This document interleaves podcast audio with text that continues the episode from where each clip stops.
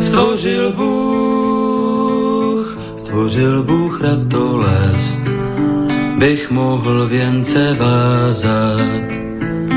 Děkuji, děkuji za bolest, jež učí mne se tázat. Děkuji, děkuji za nezdar, jenž naučí mne píly.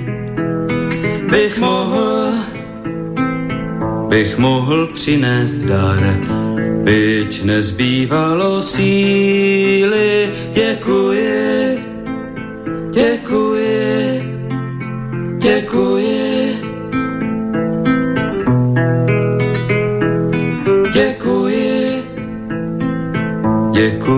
za slabost, jež pokoře mne učí.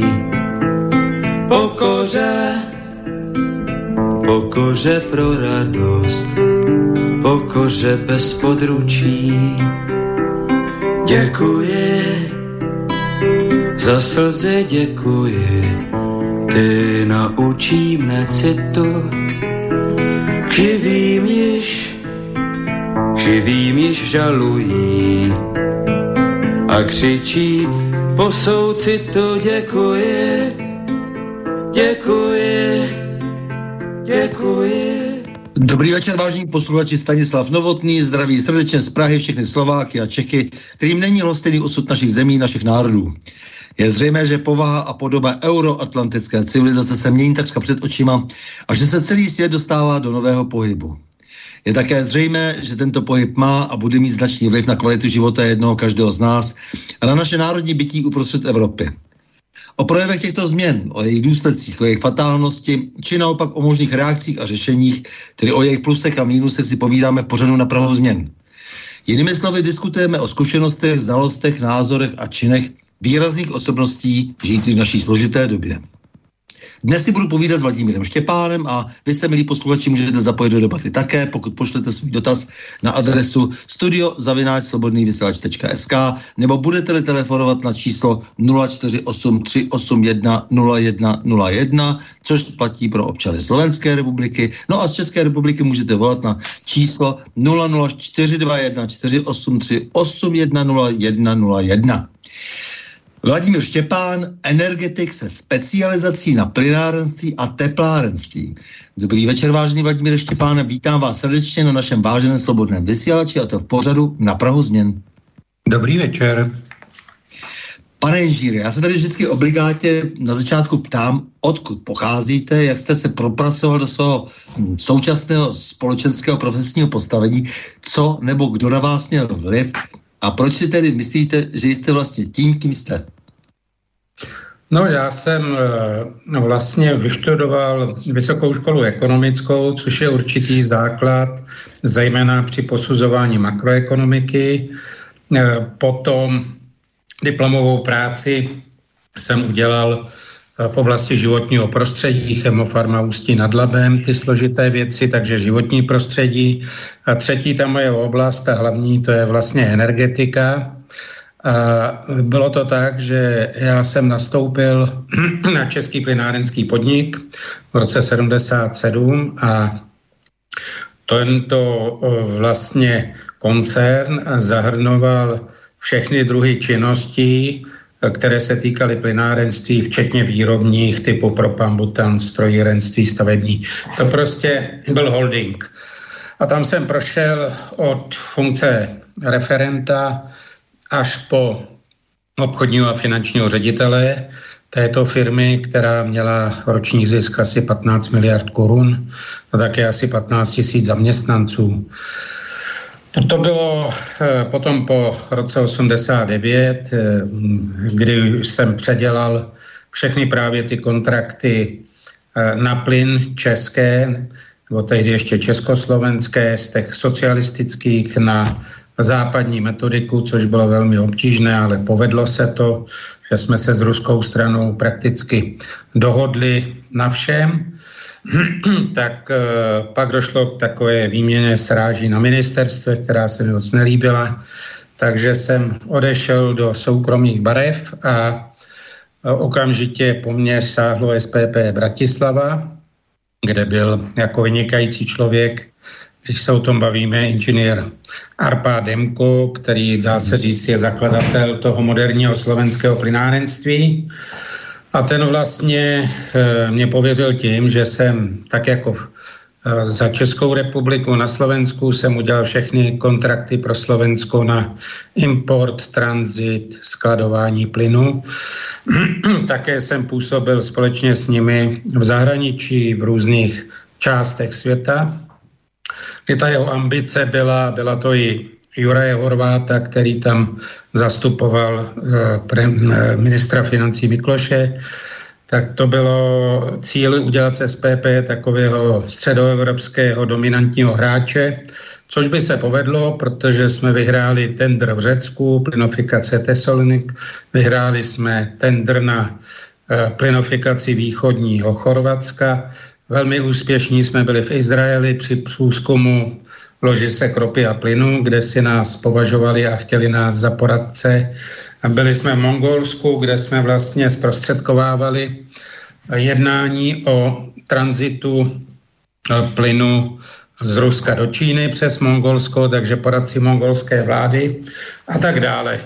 takže to byla ta část, kdy jsem dělal plynárenství pro SPP. Potom vlastně jsem eh, zase přešel trošku na jinou oblast, kdy jsem začal dělat konzultační fir- eh, činnost v různých projektech i privatizačních, tak jsem třeba vlastně místo Price Waterhouse, které tu roli příliš nezvládlo, tak jsem vlastně udělal privatizační projekt SPP se všemi dcerami, který nakonec byl přijat a Eh, myslím si, že ta cena tam byla velmi dobrá a bylo dobře, že slovenský stát si nechával právě 51% mm, nebo i více na těch jednotlivých dcerách, jako byl transit, 100% obchodník s plynem, potom teda skladování eh, a tak dále. Takže takže vy jste vlastně Slovensku pomohl k tomu, aby, si, eh, aby, aby se pokusilo tady jak si udržet si kontrolu, což se u nás nepovedlo, kontrola nad plynem. Určitě, protože tam jako bych řekl, to Slovensko není tak zatížené takovou tou rakousko-horskou byrokracií. Tam prostě přišli činitelé slovenští a dali důvěru tomu generálnímu řediteli Demkovi a ten si mohl vybrat tým. On pověřil mě tou obchodní řízením té obchodní činnosti, kde já jsem měl techniky, obchodáky, já nevím, kontrolu, všechno. A to je to, co je proti dnešku, kdy dneska tady jednají politologové, makroekonomové, já nevím, kdo politici a všichni tyhle, kteří vůbec neví, o co jde tak vlastně ty chodí jednat o kontraktech a o cenách a a tak dále, což je totální katastrofa samozřejmě, míním teďka Českou no, republiku. Jasně. A jak jste se k tomu vlastně vůbec jako dostal, jako, jako, protože tak jako, že se člověk začne zajímat o plynárenství, jenom prostě byla někde nějaká nabídka a pak už jste začal studovat ten obor a byl jste v něm doma. No já, jsem, já jsem měl tu výhodu, že já jsem nastoupil právě, jak jsem říkal, toho plynárenství a prošel jsem postupně, že jsem měl na starost distribuci, pak jsem měl transit, pak jsem měl výstavu plynovodu, to bylo český, slovenský, teďka plynostav, plynoprojekt, pak jsem začal, dostal zahraniční obchod, nějak mě to prostě dávali toho čím dál víc, že nějaké výsledky jsem asi měl, takže to na mě navalovali, no a to vlastně vrcholilo potom tím, že jsem začal dělat ty veliké kontrakty za stovky miliard korun. No já se jenom ptám, protože mě vždycky zajímá, jak se vlastně člověk k tomu oboru dostal, jestli to dělá i trochu srdcem, že ho to prostě bavilo, že, že jako se našel v tom oboru a přišlo mu to zajímavý, jako, jako já nevím, když jsem mluvil s, třeba s Rycheckým v polovině 80. let a je známo, že se rádi nemáme a uh, on tehdy vlastně seděl v tom svém bytovém družstvu pokrok a říkal, že vlastně dělá to, že, že, že, že, že to stejně je jedno, že se přeházují peníze z kapsy do kapsy, ale že, to, že ho to baví jako šachy a říkal to strašně neupřímně a říkal jsem, že to je divný. Tohle to mě nebaví. jako to, no tak, tak u mě to bylo ještě to, že já jsem vlastně uměl teda anglicky, rusky, německy, Trochu jsem se naučil francouzsky, když bylo potřeba, to znamená, že mě vlastně vyslali to československé plynárenství, tehdy bylo federální, tak mě vyslali, abych objel všechny ty západoevropské plynárny, zjistil, jak jsou organizované, eh, jaké mají smlouvy, jaké mají ceny, principy, tohle všechno. Oni po té revoluci 89 skutečně nás přijali otevřeně a všechno mi řekli a když jsem se potom vrátil, tak uh, vlastně jsem udělal návrh reorganizace plynárenství, kde se právě oddělily takové ty stavební, strojírenské a podobné. Zůstala ta čistá potrubařina, ten tranzit s distribucí jako takový určitý základ. No, takže takto jsme ji rozdělili po tomto plynárenství celkem bych řekl úspěšně a bezproblémově. No vy jste byl taky u plynofikace a teď ještě říkáte, ve kterých všech zemích jste vlastně se zasloužil o plynofikaci. E, to je strašně důležité vlastně potom v tom nástupu těch, těch všech Green Dealových nesmyslů a vlastně zrušit pomalu plyn úplně všechno vlastně nic, nepotřebujeme nic, žádnou energetiku vlastně dělat a tady prostě se do toho spousta umu, e, jak si vrazila a e, spousta inženýrů tady se snažila, usilovala a e, zavedli se, zavedl se potrubí do kde jaké střediskové obce a co z toho dneska je vlastně, že jo? No, to je naprostá pravda, protože já nevím teď hodnotu toho slovenského e, systému, který je ještě vyšší ta hodnota než českého, ale toho českého hodnota je tak e, 400 miliard korun a když si vezmeme ruský plyn, který je nejčistší na světě, e, vůbec nemůžeme ekologický přínos porovnávat s biomasou, bioplynem a podobně, to prostě eh, tam jsou u toho ruského plynu nulové emise rakovinotvorného plachu, tam není kysličník siřičitý minimálně a tak dále. Jo. To znamená, že tam byl ten přínos ekologický, protože my jsme museli nahradit svítiplyn včera a uhlí jako takové. Ten proces trval přes 20 let, vlastně od toho roku od mm. 80. let až do skoro roku 2000, kdy, kdy se tedy zastavila poslední tlaková plynárna na území ČR, takže to bylo taky jako přínos okamžitě klesl výskyt rakoviny, výskyt vážných nemocí v severních Čechách.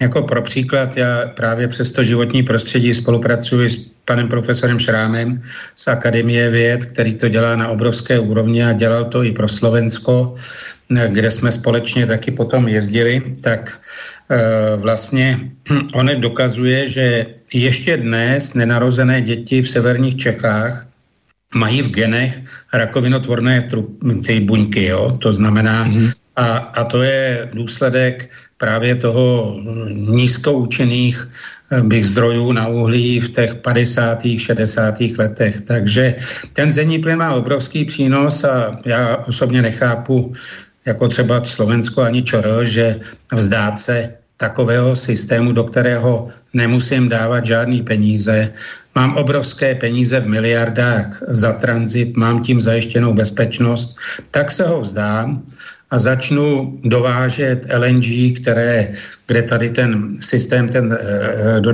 doprava toho ruského plynu, i když to je 4,5 tisíce kilometrů, ty ztráty jsou v jednotkách, ale u toho LNG jsou v desítkách procent a nikdo vlastně nevíme ani, jaká je výhřevnost, jaká je kvalita toho LNG.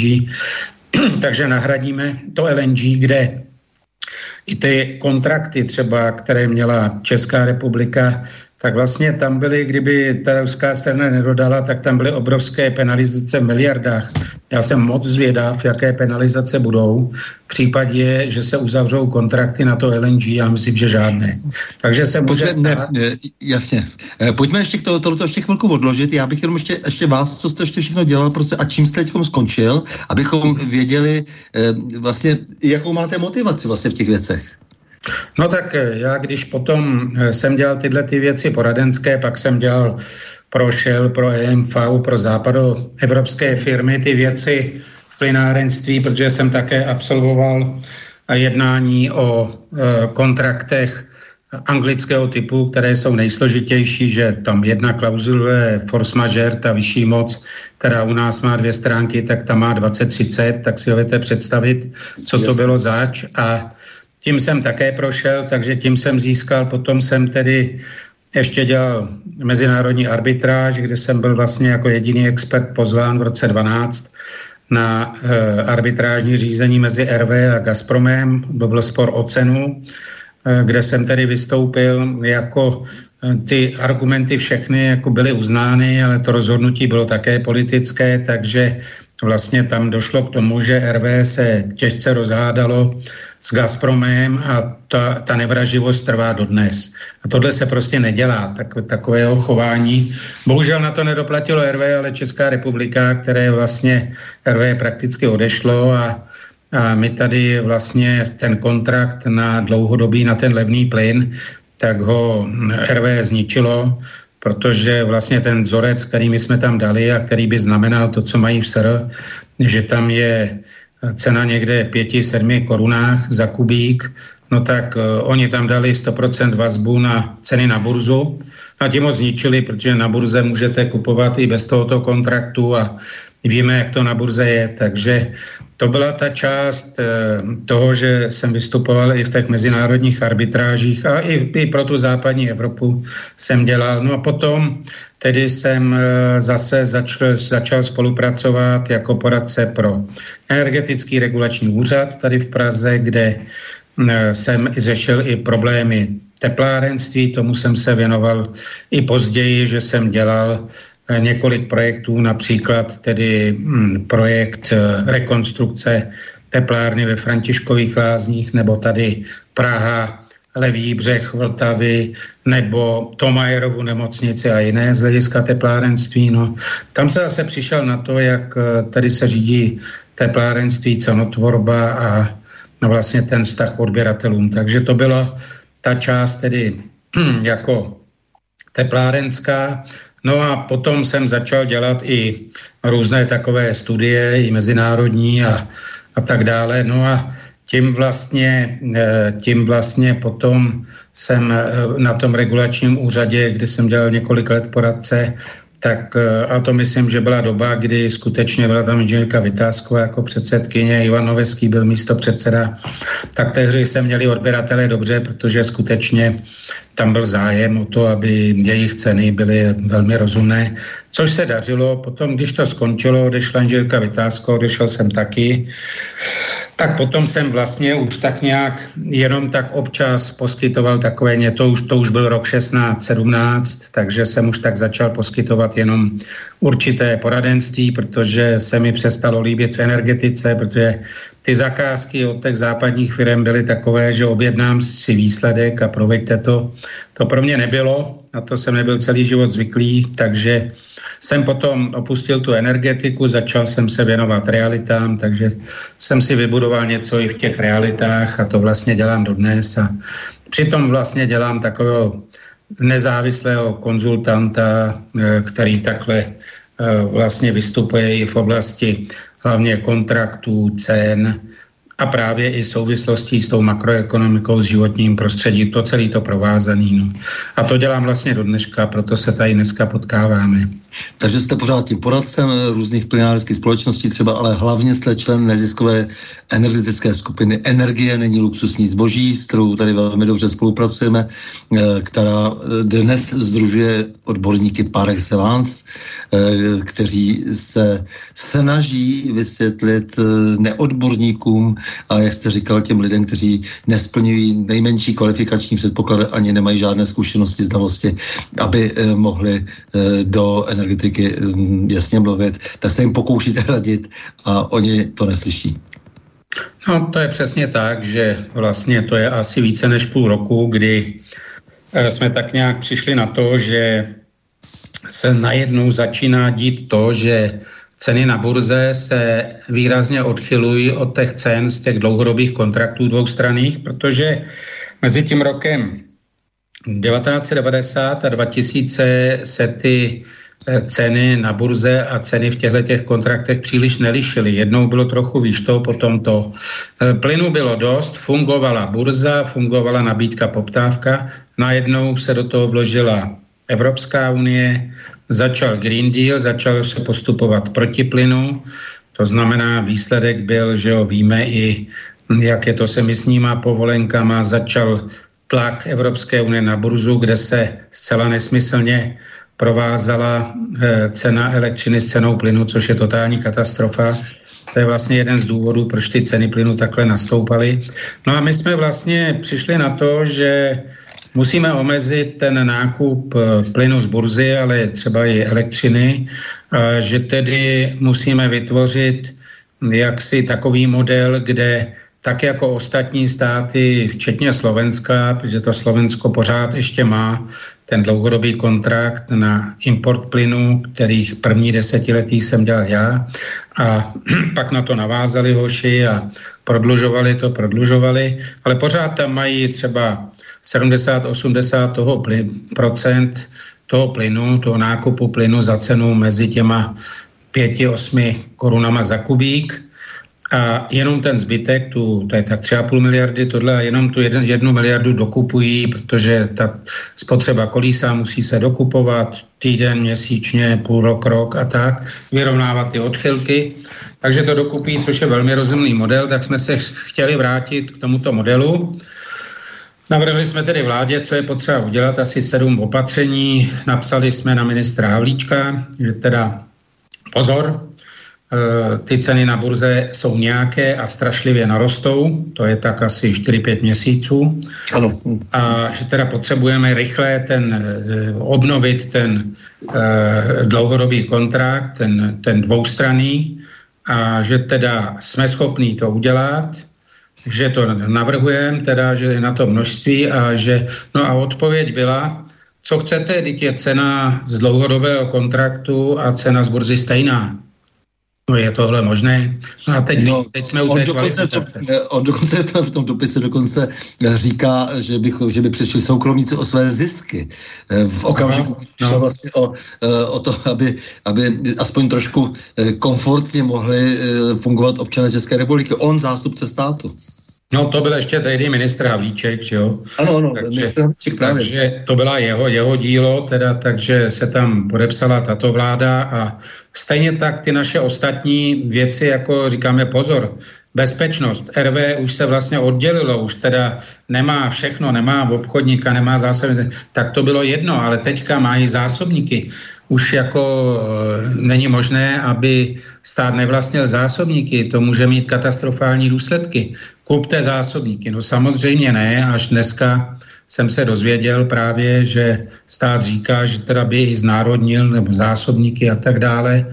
To znamená, oni postupně ty naše návrhy právě i v tom plynárenství zřízení státního obchodníka pro plyn, ale to, tam to bylo jinak. Tam jsme před těma šesti měsíci říkali, je nejvyšší čas. Rychle vlastně obnovte činnost ČPP, to je existující obchodník ještě z doby toho plynárenství, nebo Transgas státní podnik v likvidaci, obnovte ho, dejte mi, to jsem říkal, já vám udělám ty kontrakty, budete mít ty kontrakty, jako mají jinde všude v Evropě, protože jinak my kupujeme totiž z burzy a my kupujeme za ceny třikrát až pětkrát vyšší a to nás stojí odběratele 100 až 150 miliard korun zcela zbytečně za rok navíc. Jo, takže toto jsme navrhli, samozřejmě nezájem, žádná odpověď a to už byla nová vláda, Petra Fialy zase nezájem, jo, jakékoliv naše návrhy, pak jsme říkali, musíte zachovat také tranzit z Ruska přes Ukrajinu. Ne, nejedná se o to, z jakého směru, ale nemůžeme být závislí na jednom směru. No tak teď e, vláda Petra Fialy se co nejvíce snaží zastavit dovoz plynu z Ruska, všechno přesměrovat na Německo a teď to vidíme. Jo, Rusko vlastně teďka řeklo, a pozor, vy jste mi znárodnili v Německu moje podíly na vašich obchodnících, jako je Vingas, potažmo Verbundesgas, mm-hmm. a to je nějakých 20-25% plynu, Jasně. který Rusko dodává do Německa, to už vám dodávat nebudem. Jste nám sebrali majetek, vám nebudem dodávat. No jo, ale my máme dneska tři, čtyři obchodníky, kteří nám dodávají plyn do ČR, všichni jsou německý. Jo, a teďka vlastně dva vypadnou a zbývají, dá se říct, dva, RV a Uniper, to je E.ON, kteří dodávají do ČR samozřejmě za ceny na burzy, kde ty ceny jsou neexistuje už nabídka poptávka, protože už se nedodává ani plyn přes Jamal, tudy to šlo vlastně na burzu, takže je to dobrá vůle některých západoevropských, že tam vůbec něco dodá, by, by tam plyn nebyl vůbec. Takže vlastně celá ta burza pomalu končí, bude nahrazená, dejme tomu, nějakýma dvoustrannýma vztahama. A dneska jsem slyšel, že když by teda došlo opravdu k zastavení dodávek ruského plynu a ta evropská solidarita se projívala, tak Němci říkají, no tak dobře, tak my teda třeba z těch 100% plynu, co máme, 30% dodáme ČR, no bude to za tu cenu na burze samozřejmě, takže ne tak 6 korun, ale 25, 27, ale kromě toho nám uhradíte ušlý zisk našich firm z toho, že oni nedostanou náš plyn. Ten nám uhradíte ještě k tomu tak to je ta solidarita. Když jste závislí na jednom a je jedno, jestli je západ, východ, sever, jich. A takže naše vláda nahrazuje závislost východu jednostranným závislostí na západ. A obávám se, že Slovensko teďka jde podobným směrem. E, v této oblasti také si likviduje to plynárenství nezávislé a jako jak jsem říkal, když se podívám na Ukrajinu, na Sochranovku, že Tedy Ukrajinci přerušili, eh, dá se říct, tranzit plynu přes Ukrajinu částečně, přes tuto kompresní stanici. No to je katastrofa pro nás, stejně jako přerušení právě dodávek plynu přes Jamal, protože to šlo na burzu. Takže no vlastně v tu chvíli bychom měli křičet Česká republika, měla by křičet Evropská unie. A on nikdo. Ano, no, to znamená, že vlastně Ukrajina nás vydírá, eh, ona vlastně teda s tím kanoným futrem dneska vlastně v té válce mezi Spojenými státy a, a Ruskem, a celá Evropa je vlastně tím kanoným futrem, že? To, to, to je úplně absurdní. A do toho teda samozřejmě eh, si to, to sebevědomí vystoupalo v Kijevě tak daleko, že se nám zavírá plyn. No, přesně tak, že ten, je to těžko pochopitelné, protože ještě nedávno eh, prezident, je prezident Zelenský, tak uh, on řekl, víte co, zavřete Nord Stream 1, ne, ani nebude Nord Stream 2, všechen plyn transitujte přes Ukrajinu. Tři neděle na to ten samý člověk zavře tranzit přes Ukrajinu. Je tohleto pochopitelné? A my budeme podporovat Ukrajinu. To jako kdyby to byli Němci, tak řeknou, tak chlapče, tohle se nedělá. Ty si nám narušil ekonomiku, ty si nám způsobil tyto škody.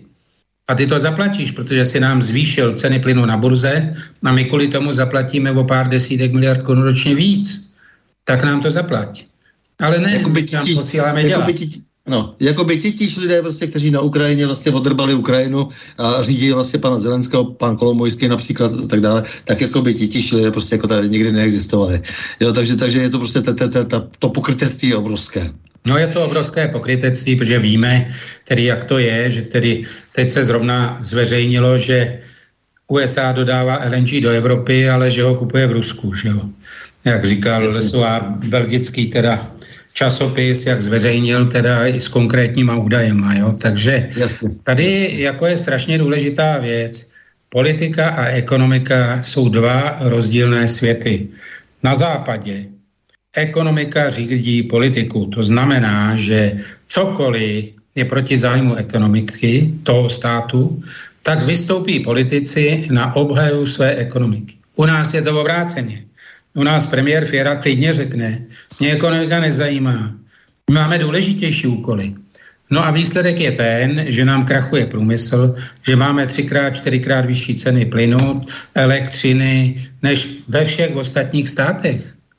Jo, takže to je přesně důsledek, bych řekl, této filozofie, eh, kterou má česká vláda a tu má jediná v Evropě.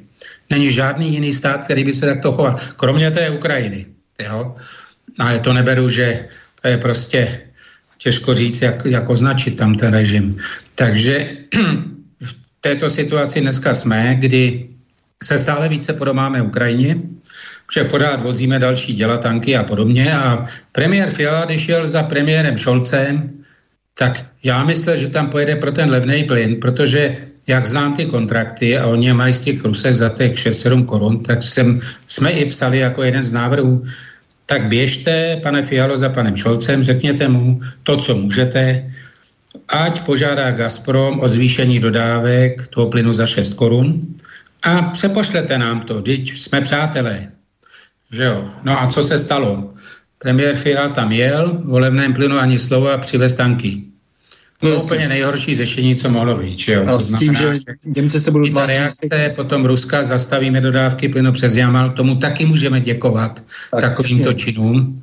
Jo, to prostě má potom, že ta politika je umění možného, ale musí to být politik, ale my politiky nemáme.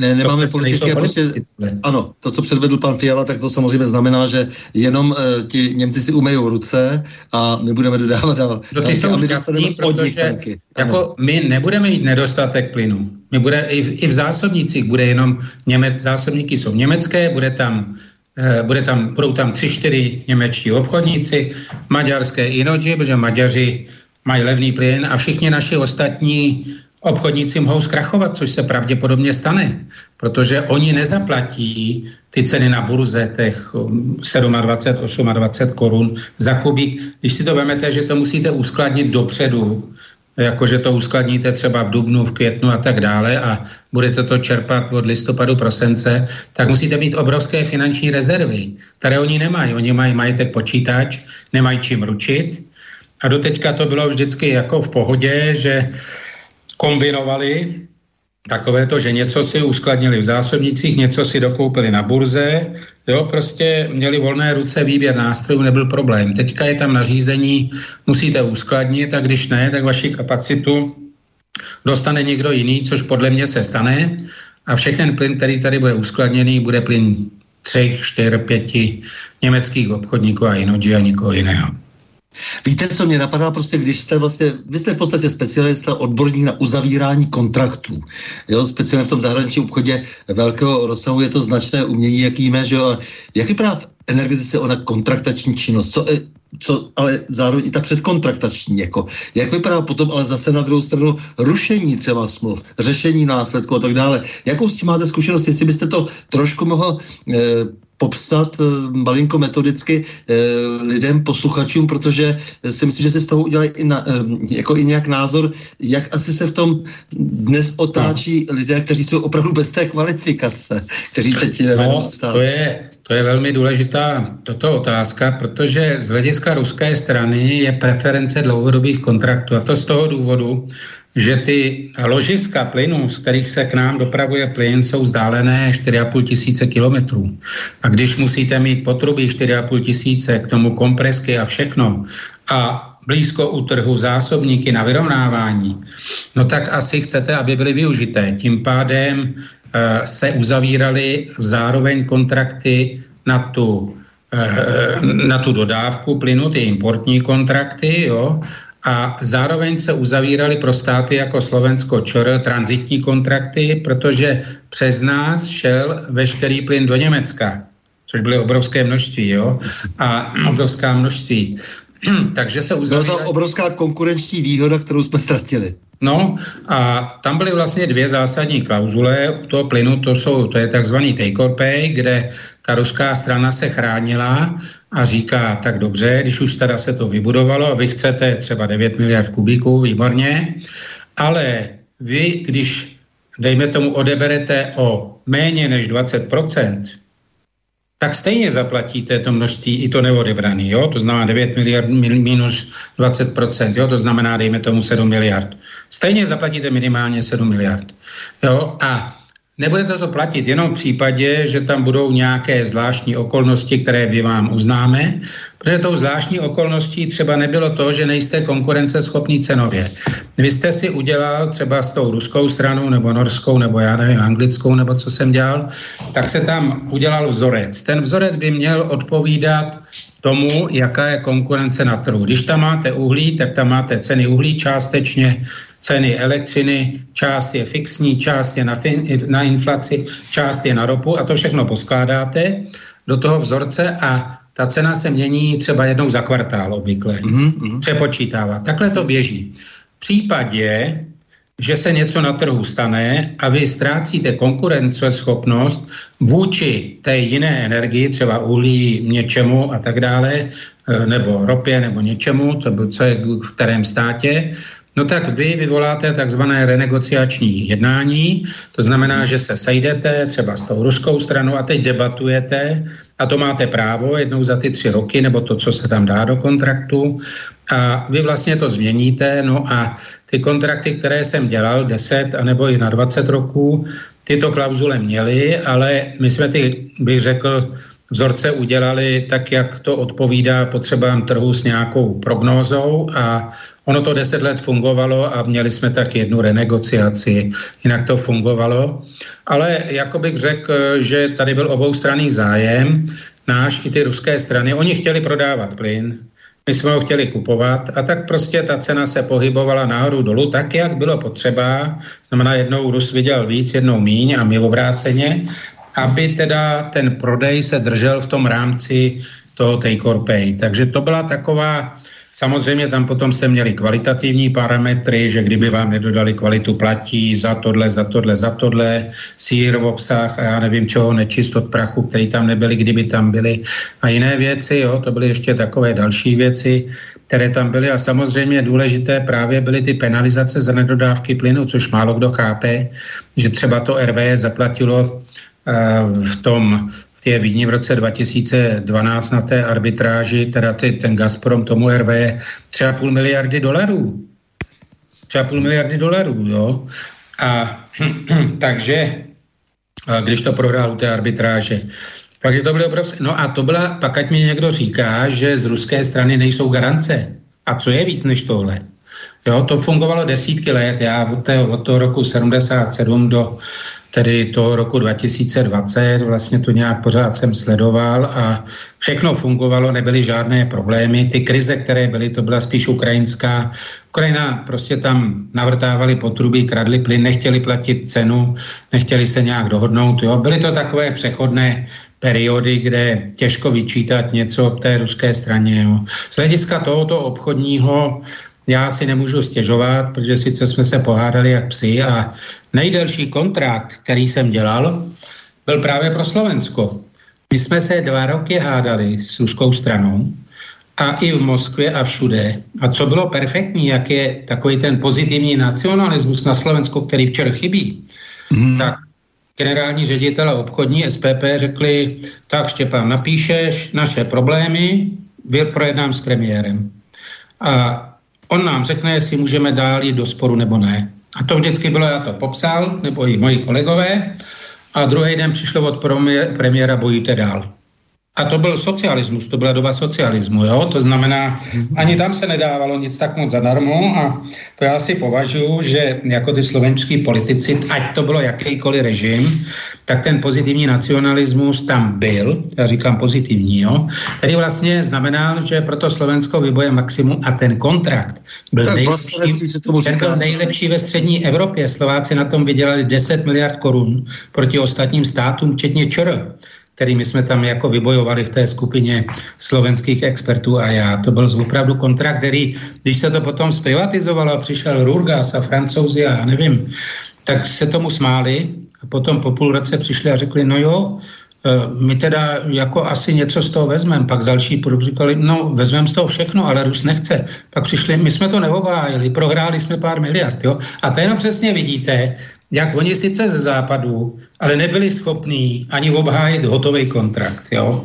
A oni neměli takový zájem, protože to zaplatili slovenský odběratelé, že jo?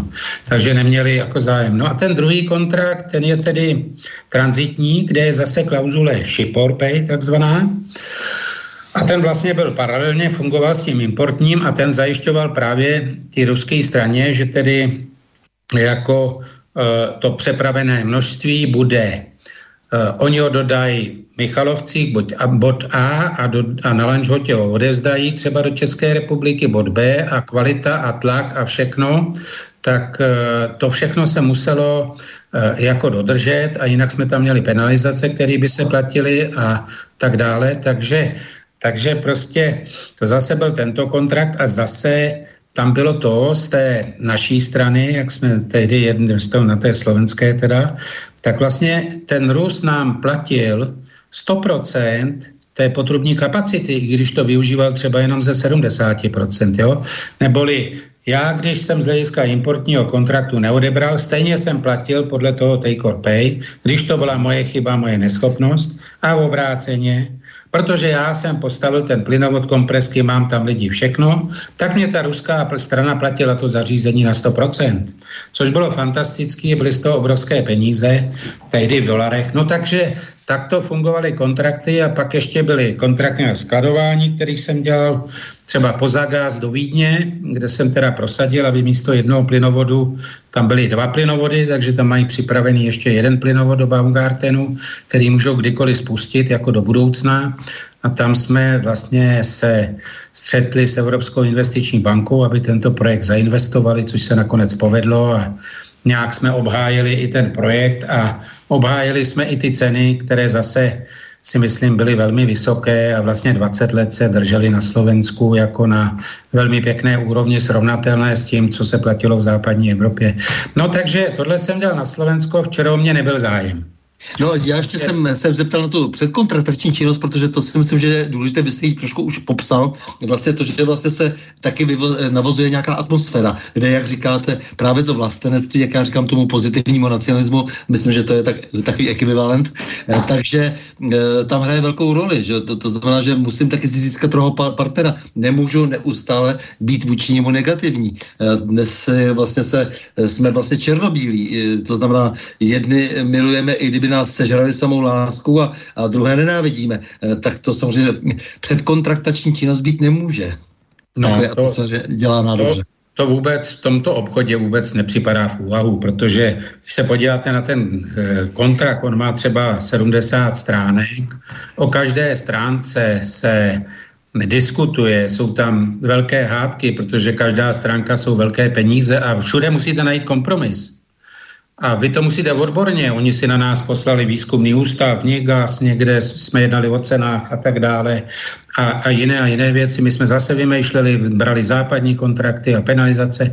A to prostě, těch, těch kompromisů se tam udělalo moc, dá se říct 100, 150 v různých klauzulích. A to nemůžete být černobílý. No a když potom jako se to všechno dohodlo, ten kontrakt a podepsal, tak eh, vlastně toto byl první kontrakt, ten slovenský ve střední Evropě, který byl na základě plně srovnatelných západních principů, který potom kopírovali všechny ostatní středoevropské státy obsahově. Jo, takže, takže tam, jak říkáte, je strašně důležité, aby to vidění nebylo černobílé, protože tak to není. No jasně, a potom to souvisí s tím uh, rušením těch smluv, když se koncentrace chce rozejít, uh, tak aby ten rozvod uh, byl kultivovaný. to, to, to si myslím, že no, je také složité. Prostě... Zrušení není možné. No jasně, no, jasně, já rozumím. Když ale... na 20 let, tak to platí 20 let a vy tam máte možnosti renegociace, ale v případě, jasně. že tedy se stane něco jako force majeure, což zahrnuje záplavy, zemětřesení, ale i válku, jasně živly. Ale nemusí to být, anebo je v těch kontraktech, třeba ta válka jako force majeure. Tak potom můžete uh, takovýto kontrakt po vzájemné dohodě ukončit. A většinou v těch kontraktech máte, že musíte využít všech možností, abyste se dohodl a ten kontrakt buď to pokračoval, anebo ukončil. Teprve poslední možnost je jít k soudu. A to se v naší branži nedělalo, protože nemůžete si narušit vztahy nějak defin to, co udělal RV, tu obrovskou chybu, si nemůžete dovolit prostě uh, poškodit svůj stát a všechno, protože by se to neslo a vrátilo by se vám to, jo, protože jasně, tam máte jasně. třeba v tom dispečinku, když to řeknu, teď se s vyrovnáváním, bilancováním všechno jako jak ty výkyvů kryje, tam to bylo dřív tak, že se dohodli ruský, český, slovenský, německý dispečer, já ti dám tolik plynu, ty mi dáš tolik, mě chybí, já ti dám přepo... A vyměnili si to. Naprosto tyhle ty lidi, ty technici, tak eh, si takto vypomohli. Ale jinak jsem ještě chtěl říct, ty lidi, kteří dělali v plynárenství, když už jste říkal ty jména, inženýr Potužák v plynoprojektu, inženýr Zedník na Transgasu, Jo? A to znamená, že to byl technik, který pomáhal stavět celý ten transitní plynovod. Uh, inženýr Čech, který byl na ČPP jako na generálním ředitelství, jako technik, Ty to znali všechno do detailu. To byli nejlepší odborníci v Evropě. Ne včera. Když potom to koupilo RV, ty vůbec nevěděli, o co se jedná. Jo, to byli školáčci, který, oni, RV to byla, to je vlastně regionální společnost v Německu, která vůbec nemá tušení, co je to plyn. Oni by jsou elektrikáři, jo? Tam měli takovou jednu, která nikdy žádný kontrakty a ceny nedělala. Ne, je to no, něco podobného jako v bankovnictví Erste, která koupila e, naší jaksi českou eh, spořitelnu skvělou, jako jasně. No, tak asi těch případů, jo, to, je, to jsou právě ty chyby, že prostě ta privatizace eh, těchto podniků energetických nebo i bankovnictví, ale já tehdy jednou se pamatuju na konferenci, jak vystoupil rumunský premiér a řekl, když se ho ptali, a proč vy jste prodali všechno, banky, pojišťovny, energetiku, říkali, no to byla podmínka Evropské unie, jinak by nás tam nevzali. Takže oni si vzali všechno, co vydělávalo, monopoly, oligopoly, jasně, jo, jasně. tam si dali plán při té privatizaci, jak budou moct zvyšovat ceny, postupně, aby se dostali na západní úroveň, tak to je pohodička, že jo. No, takže takže to jako... No, byla nic, ta... já jsem se vás ptal na to, na to kontraktace, protože si myslím, že je to potřeba vysvětlovat, protože lidé se neumí vžít vlastně eh, do situace, eh, do situace těch lidí, kteří prostě musí opravdu velmi složité obchody, kde je těch technických, technologických věcí eh, strašně moc, ale jsou tam i věci vztahové, má to nějakou svoji psychologii. Je třeba to vysvětlovat. To, to znamená, pak přijdou ty dětěští politici opravdu na to, to, to, to, co teď už jako předvádějí, to, to, to opravdu je už hodně, hodně silné dno, tedy, eh, ale eh, jako je třeba vysvětlit prostě, proč takový lidé velmi obtížně mohou pochopit vlastně eh, tu, tu, tu, tu semantiku. To ne, oni to nepochopí nikdy. Problém je v tom, to už nejde, protože už to nezažijou, už se ty kontrakty nedělají, ale problém je v tom, že jako dřív to bylo tak, že u těch kontraktů skutečně byli energetici. My jako firma jsme odpovídali za ten kontrakt, ať už to bylo na Slovensku včera, nebo jsem to dělal v Řecku, nebo četví kde, tak se prostě za to odpovídali my v tom plynárenství a věděli jsme, že když špatně vyhodí generálního ředitele nás a všechny. Teďka politici nenesou žádnou odpovědnost, můžou podepsat cokoliv, je to úplně jedno, jako jo, a, a 100 miliard sem a 100 miliard tam a to je právě ta změna. A ono to je možné, právě oni by nemohli jednat ty, tyto kontrakty projednávat. To vůbec není možný. Ale potom tyto kontrakty vlastně začaly existovat, teda e, jejich význam se začal utlumovat, protože došlo k tomu, že právě v Německu eh, BAS jako největší chemický koncern v Evropě dostával od Rurgazu strašně vysoké ceny plynu, s kterými nebyl spokojený a ztrácel, ztratil konkurenceschopnost. Tak si založil vlastního obchodníka a ten začal nakupovat plyn. To bylo strašně obtížné dostat se na trh, ale tímto způsobem začala fungovat burza, začala fungovat konkurence, protože ty staré plynárenské firmy jako z hlediska toho vztahu k odběratelům eh, dosahovaly skutečně potom monopolních zisků a bylo potřeba to nějak zregulovat. Takže počátek vzniku těch burs je toto a shodou okolností já jako obchodní ředitel toho ČPP jsem tomu Vengazu podepsal první kontrakt na tranzit přes Českou republiku ještě. Jo, takže tím se dostali, oni někdy v roce 90 se dostali na trh a tam potom začala bych řekl, ta konkurence mezi obchodníkama a potom se k tomu udělali pravidla hry, ale dobré pravidla hry, takzvané pravidla trhu s plynem, které umožňovaly rovný přístup všech obchodníků na trh. A bylo to v pořádku, protože v těch letech 90 až 2000 fungovala nabídka poptávka na burzách to opravdu fungovalo a dávalo se to tam. Takže nebyl žádný problém, konkurence fungovala. Větší firmy měly konkurenci v malinkých firmách, které měly zase nízký marže a nízký náklady, takže to dobře fungovalo. A my jsme vlastně měli včera nejnižší ceny v Evropě.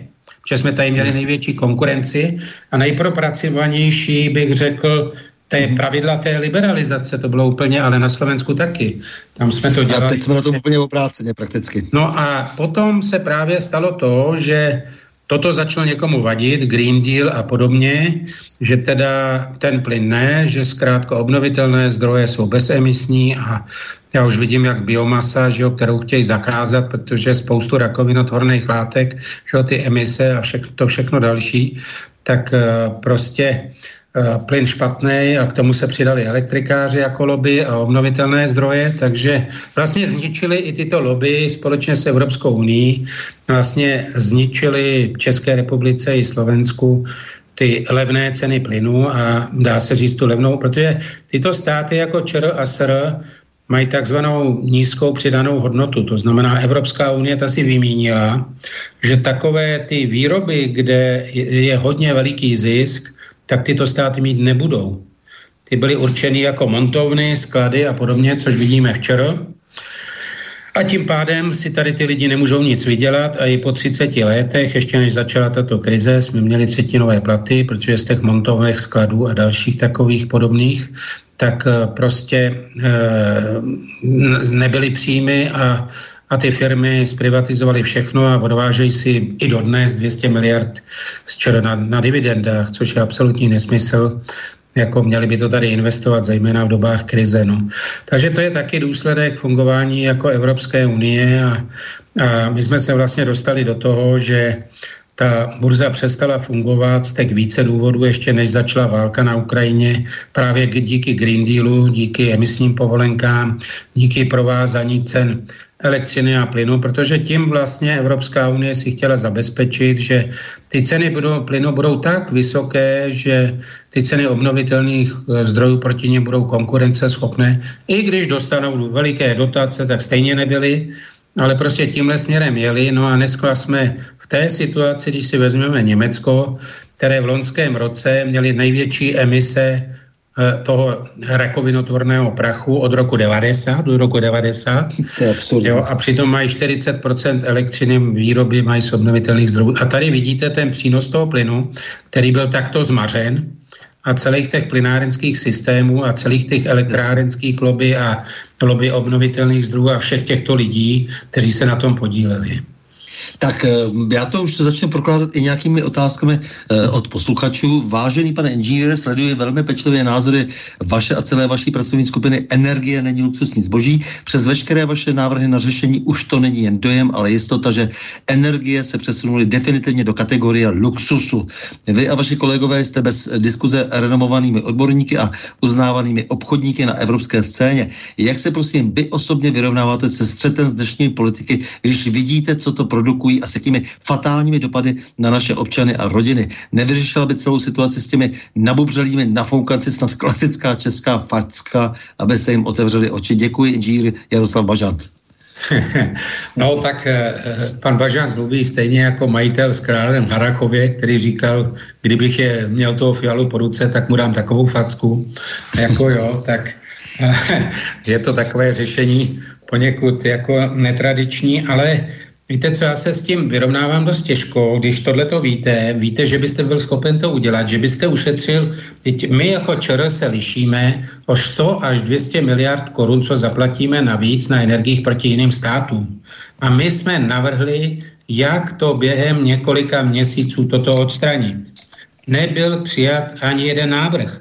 Teď vám řeknu jeden paradox, který jsem dneska na Prima CNN vystoupil minister Sikela a řekl, tak my přijímáme ten jeden návrh, ano, my zřídíme státního obchodníka a my už jsme nakoupili i zásoby plynu jako stát do zásobníků. A nakoupili jsme 242 milionů kubíků za 8,5 miliardy korun a Babiš, který před časem jako toto chtěl, tak ten by za to dal o 4 miliardy víc. A teď si představte, co je to za člověka. Co pak neví, že si můžu vydělit 8,5 miliardy 240 eh, dvěma milionama a vyjde mi cena na kubík. A teď si představte, že na burze je cena 25-26 korun a oni to koupili za 37. Toto je pomoc našim odběratelům pro zvýšení bezpeč. Co tohle je? A teď se mě ptáte, co to se mnou dělá. No málem mě trefil šlak a řekl jsem to i do televize. Jak je tohle možné? Jak asi bude vypadat ten státní obchodník, když to řídí takovýto lidé. Jasně. Co to asi bude? Jak to bude fungovat? To zase bude přihrávání bohví komu. Bohví, kdo to prodal, tohleto, za tyhle ty ceny. To je naprosto nenormální cena. jestli to je takhle, jo, no tak to jsem se jako rovnou přímém vysílání na, na, tým, na tom CNN teda naštval, jsem si to během jeho projevu spočítal, tak jsem to tam řekl, že jo, ale ona to ta televize ku podivu nejenom, že napřímo, ale ještě to pak opakovala. Jo, kde jsem říkal, co vy zakládáte státního obchodníka, když jsem vám říkal, že už tady je, tady ČPP, státní podnik Transgas likvidace, tak ho obnovte. Jo, teď nemusíte nic zakládat, co tady zakládat. A to jenom vidíte, jak to zase sprzní. Jo, dobrý návrhy státní obchodník, ten můj záměr byl tehdy, té naší skupiny, ano, zřídí se tento státní obchodník, pošlou mě, řeknou, helejte, vy pane, nebo někdo jiný, to je jedno kdo, běžte do světa a přivezte levný plyn. A jak si to uděláte, to je vaše věc. Chceme plyn za 6-7 korun. To bych bral. Tak bych ho přivez a potom bych s pomocí toho státního obchodníka řekl, tak víte co, tak teď všichni obchodníci, všichni obchodníci včera, když já to kupuju za 6 korun, budou kupovat za 6,50. Mně to stačí jako státu. Tak 50 halířů, jo. Není problém s maržema, obchodníci by přežili, odběratelé by ušetřili přes 100 miliard korun ročně. No a oni teď založí státního obchodníka, no tak to jsem na to zvědav. Teď, když jsem viděl, jak nakoupili první plyn do zásobníků, no tak jak asi bude fungovat ten státní obchodník. Že jo? A teď jsme u toho, že tedy i všechny ty dobré návrhy, myšlenky se dají pokřivit, zneužít, Jo, vyjde z toho totální katastrofa. No hlavně na první pohled vidíte, že to je stejně korupce, prostě ať, jako, já nepotřebuji přece dalších důkazů, jako kde je NKU, kde jsou orgány činné v trestním řízení.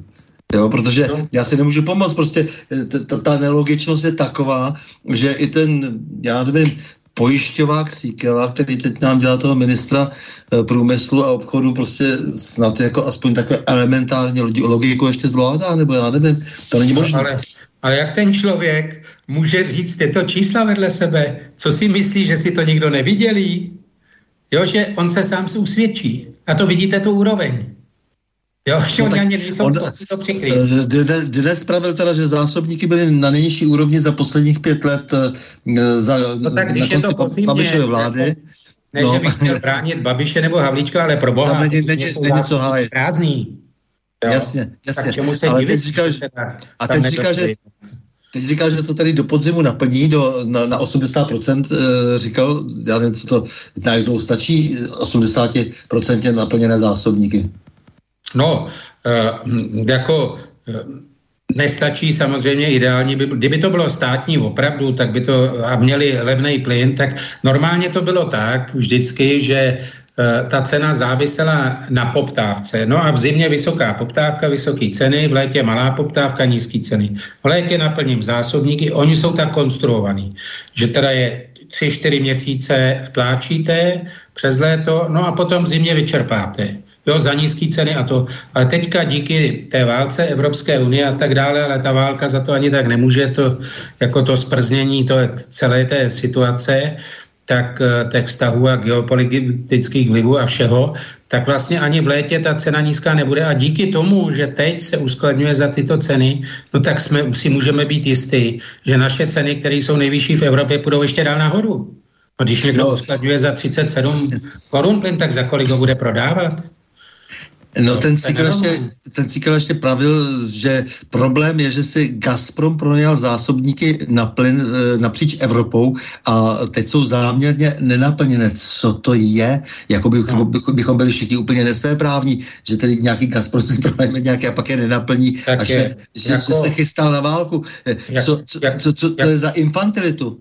No, něco na tom je, protože tyto zásobníky, jako eh, když se na to podíváme, tak eh, slouží vlastně, jak jsem říkal, když dopravujete plyn na 4,5 tisíce kilometrů a teď můžou být cestou různý vlivy a, a najednou bude minus 20, minus 30 plyn, není, tak se to doplňuje ze zásobníků. To znamená, vy jako dodavatel zcela logicky máte blízkosti trhu zásobníky, to znamená, v Rakousku jeden, v Čoro jeden, že jo, tam ten Komárků, že jo, Dambořice, máte v Německu taky. A všude, kde jsou důležitý trhy, tak ten Gazprom si vybudoval ty zásobníky nebo koupil.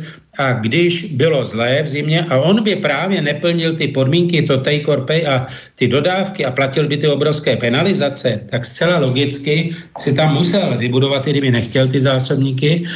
A potom tedy dodávat z těchto zásobníků plyn. Že jo. Mohl z nich dodávat třeba i na burzu že jo, a různě a vydělávat a tak dále, ale tohle byla ta zásadní základní myšlenka. No a potom ty plynárenské firmy si budovaly vlastní zásobníky a nikdo jim nebrání, aby si neudělali jich x, takže vyčítat někomu, že on má zásobníky, co je mu právě. do toho, to je jeho majetek, no, kterým si disponuje. Jo? No, Takže právě. třeba Němci západní, ty měli stovky maličkých kaveren, protože platili strašně za špičky, za vyrovnávání. NDR mělo jako my vytěžený ložiska plynu ropy, to znamená ne 20, 30, 50 milionů kubíků jako západní, ale 500 milionů, 700 milionů kubíků, jo, pomalá těžba, pomalé tláčení, jo. A to je náš případ, to je právě na tu bezpečnost, jo. Takže jako samozřejmě teď už asi bude v tom i to, že jestliže tedy se snižují objemy dodávky ruského plynu a, a není ten zájem, nebo hrozí se, že i ty západní státy se odstřihnou, no tak proč bych si plnil zásobníky, že jo? To je, a všechno je otázka dohody, jak jsme se bavili, no. No jasně, ale zároveň si musíme uvědomit, že vlastně nám Sikala v podstatě vědoměl, že když už mluví o zásobnících, které si naplníme sami a ty zásobníky do posud vlastní Němci, tak pokud je bude eh, vyvlastňovat, bylo by to moc pěkné, ale prostě nicméně zatím se nic takového nestalo. Ne, ne, on to neudělá taky. Podle mě to neudělá ani poradce pro bezpečnost Bartuška s takovým návrhem nepřijde. Jo? To je právě to, že Tady je to nevyrovnaný, jak jsme se bavili, že ano, jedni jsou pro východní, druhý jsou pro západní, ale není tady nikdo pro český, zejména z těch státních úředníků. Kdyby pan Bartuška byl pro český, tak je první, který křičí a říká, kupte ty zásobníky, ale on to neřekl. Vzhledem k jeho minulosti to není možné. Eh, já bych se eh, dál ještě teda chtěl zeptat prostě, jak je to teda s tím obchodním státním nákupčím, jako ty, jak, už to zmínil, to dneska zopakoval, eh, že vlastně si to zřizují teď, nebo že to, že podali návrh, mě už tyhle ty návrhy, že někdo něco zřizuje, nebo že bude signalizovat pan um, premiér, vyšle signál, mě už to prostě opravdu, mě se z toho obrací žaludek, já chci, aby něco dělali hned ti lidé lidé, aby měli výsledky. Ne, oni nemají žádné výsledky. Jo, protože do politiky, když sám nic neumí, že jo, takových lidí je plná vláda vlastně počínají tím premiérem. No, tady, tady jde o to, že právě jak byla ta praxe, jak jsem říkal, dlouhodobých kontraktů, tak ta ruská strana měla tady jenom silného partnera, protože to byla jistota, že bude platit. A to byla národní firma a to byl státem vlastněný obchodník a jsme u toho. Třeba SPP Bratislava. 100% vlastněný státem. My jsme to prodali 100% Němcům. Oni si to nechali 100%, jo na svým obchodníkovi. Tím pádem tento obchodník, když má ještě navíc dlouhodobý kontrakt za těch 6-7 korun a je státní 100%, tak se může dělat stát, co chce a může si dirigovat ty ceny pro obyvatelstvo, což se děje na velmi nízké úrovni. Když to u nás se to prodalo, že stejně jako ty zásobníky, všechno se prodalo, naprosto nesmyslně, no tím pádem se vlastně je tady pokus řídit toho státního, což byla ta moje myšlenka před těma šesti měsícema. My ho nemáme, ale musíme si ho vytvořit, protože my vlastně nemáme dlouhodobý kontrakt, protože RV nám ho sprznilo a patří RV. Musíme si vytvořit nový kontrakt, dvoustranný a musíme ne to svěřit nějaké takové soukromé firmě, ale použít ten státní podnik Transgas v zániku, který to dělal jako minulosti, tak ho znova oživit a tam se udělá ten levný kontrakt na tento státní podnik a bude dělat to, co říkám, že bude tak jako SPP prodávat levně plyn těm odběratelům, zejména domácnostem a průmyslu. No. Takže to je ten státní obchodník. Princip správný, co z toho udělá jako vláda Fialy, to teda nevím. Ne, mě na tom vadí to, to, to, že zase se něco bude zřizovat dlouho, bude se nad tím přemýšlet. Mě to nezajímá. Už jste to měli dávno zřídit, už se mělo dávno jednat. Jo, jo, ta, ta, ta, ty, ty, ty řeči kolem toho, ty, ty procesní žvásty, eh, to, to, to vidíme toho premiéra každý den, nám řekne, že byl někde úspěšný a to je tak všechno. Obsah eh, žádný to nemá, jsou to prázdné floskule. A to, to je vlastně to, co pořád vlastně tahle ta nečinnost, ta, ta prázdnota eh, vlastně prohlubuje krizi. No, to je pravda. My skutečně jako z hlediska čr, tak si vemte, kdybychom my jako skupina neřekli, tady nikdy norský plyn nebyl a nebude, Já když slyším, jak tady před týdnem, myslím, že v české televizi 10 expertů vystoupí, jaká je škoda, že ten kontrakt v roce 17 nebyl obnoven, že jsme měli 30% plynu z Norska. Nikdy jsme neměli. Ten kontrakt sice byl od roku 97 do roku 17, ale Nikdy by k nám nedošel ani Kubík, protože z Norska nebyly trasy. Kdyby k něčemu došlo, tak to spolknou Němci zcela logicky, protože tam nebyly žádné penalizace, to, co bylo v ruským, jo. A navíc výřevnost norského plynu je o 10% vyšší, takže skárny to nemůžou používat a hutě a tak dále, jo. Není to tak jednoduché, jo. A tady jsou normy, které by to nepřipustily.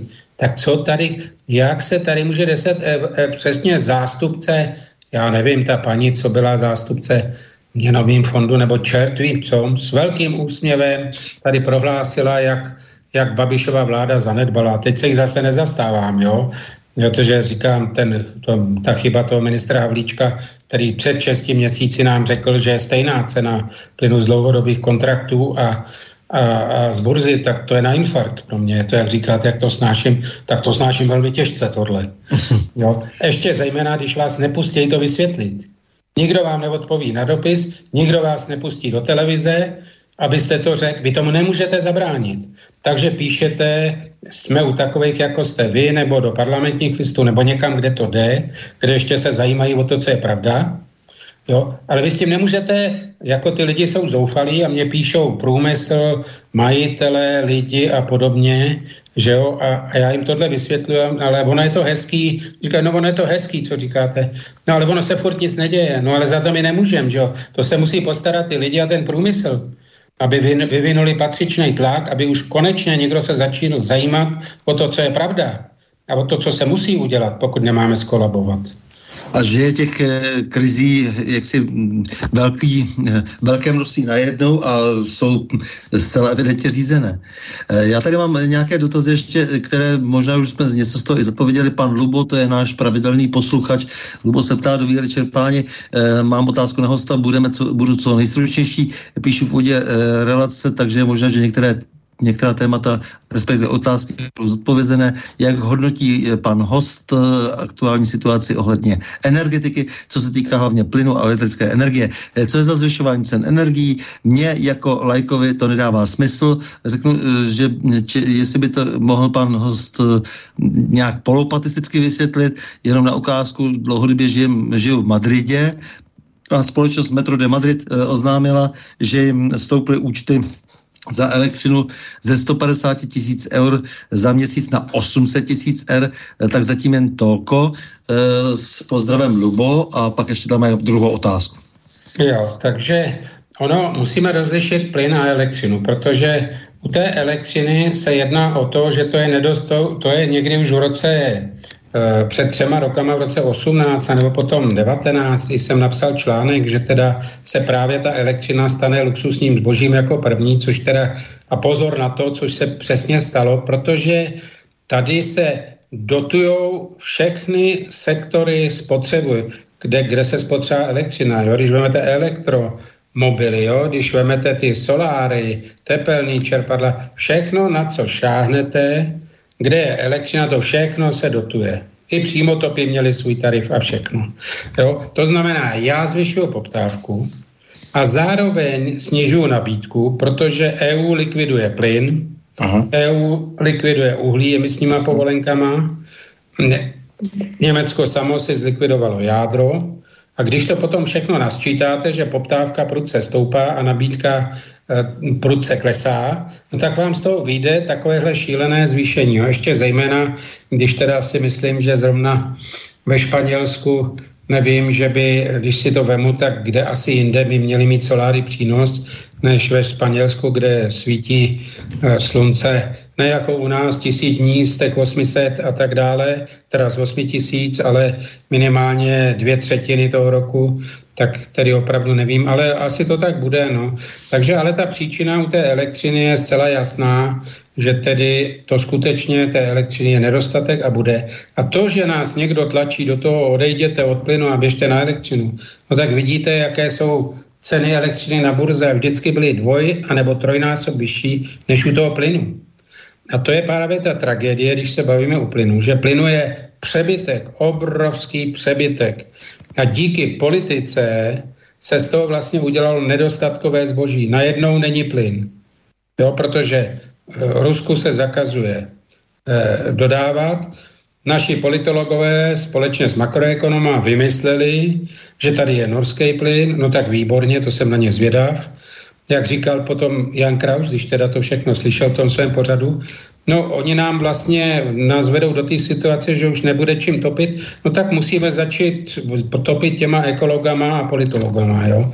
Tak nějak takhle asi, jo, že tyto lidé ovlivňují veřejné mínění. Oni se dostanou eh, do tisku, do novin, všude, jo, a oni můžete okamžitě ukončit eh, dodávku ruského plynu, ale okamžitě a k tomu ty ekologové, jak, jak prostě ty soláry. A oni vyrobili s bilionem korun dotací 2% spotřeby energie. Ježíš Maria, ať mi dá někdo miliardu, já to vyrobím taky. Nemusí na to dávat bilion, jo. Ale to přesně vidíte, že na čem je založená energetická politika.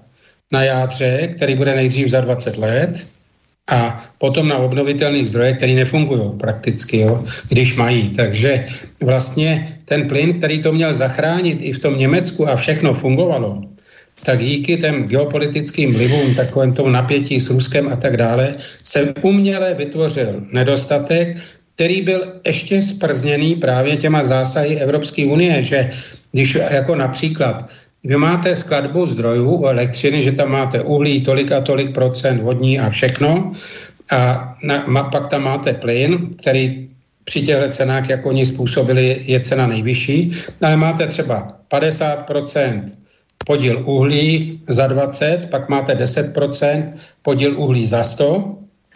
A ta Evropská unie udělala to, že řekla, a ta elektřina se bude celá prodávat za 100. Jo, oni neberou tu skladbu těch jednotlivých zdrojů, ale jenom tu skladbu nahoře toho plynu. Umyslně, aby poškodili plyn. Jo, aby zvýšili jeho cenu. No a to je ta příčina, proč právě Potom roste i ta cena elektřiny, i cena plynu, takhle když se to sváže. Jo? A k tomu ty emisní povolenky, které měly sloužit tomu, aby ty dodavatelé třeba těch tepláren zastaralých a elektráren postupně prováděli opatření ke snížení emisí, nové, bych řekl, filtry, já nevím co všechno, jak tam jsou všechny ty nečistoty.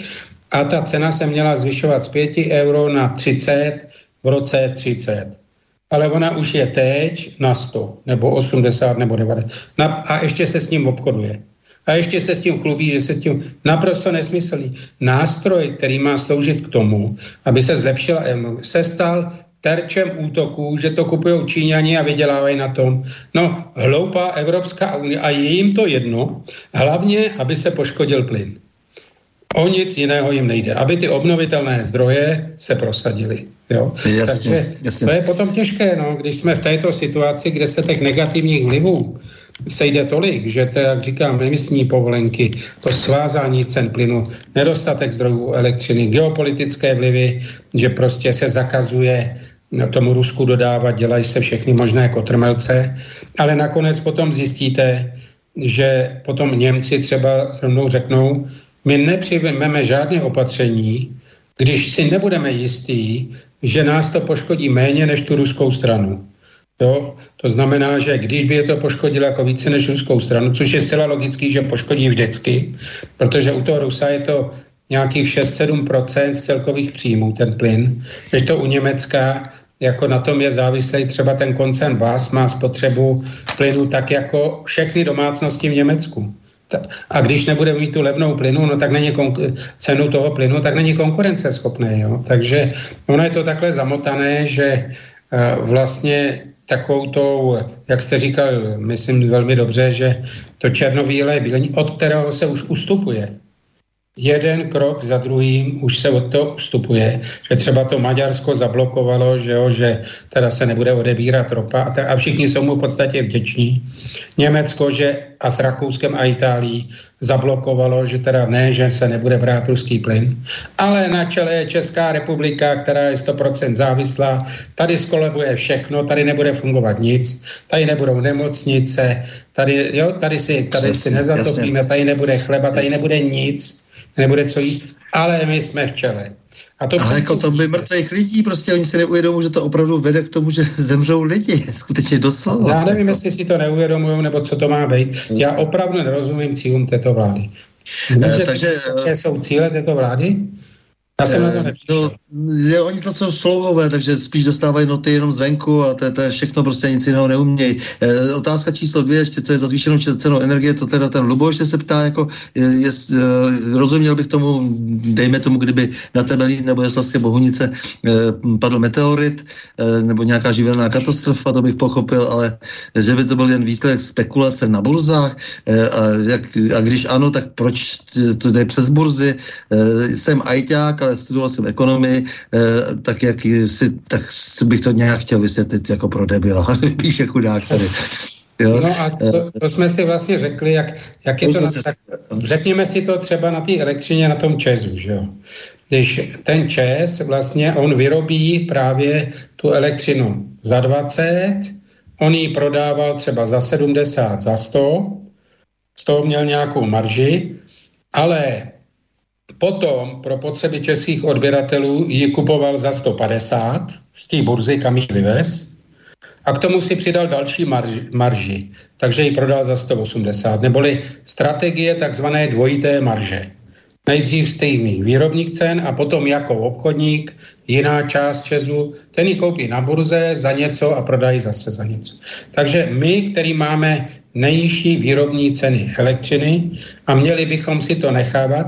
A my ani fyzicky nejsme schopní víc než, dejme tomu, 20, eh, 25 té elektřiny vyvést, tak třeba kupujeme až 70-80% jsme kupovali na burze za ty nesmyslné ceny. No, to se nedá vysvětlit prostě, co to je za logiku, ale tohle to je jako tak, jak si někdo chce bych řekl, vykládat, že toto je burza a jsme povinni a bylo řečeno, a Čes má na to smlouvy dlouhodobé a ne, pak se přišlo na to, že nemá žádné smlouvy na vývoz elektřiny. Evropská unie to nedovoluje, Evropská unie to dovoluje, nikdo nemusí na burzu vyvážet. A Čes to stejně dělá. Teď zase dal 100 miliard korun jako garance, aby mohl obchodovat s elektřinou. Na co, když z toho, bych řekl, z těch 80 eh, terawatt co se tady vyrobí, 60 prodá tady, 10, něco přes 10 vyveze, na co on tohle potřebuje skládat. A když tedy tady stimulujeme, aby se přešlo stopení z plynu na elektřinu, tak jak někdo může povolit, aby ten ČES dal 100 miliard korun. Jo, a zase jsme u toho. On dá 100 miliard korun jako garance na burzu. Je to normální?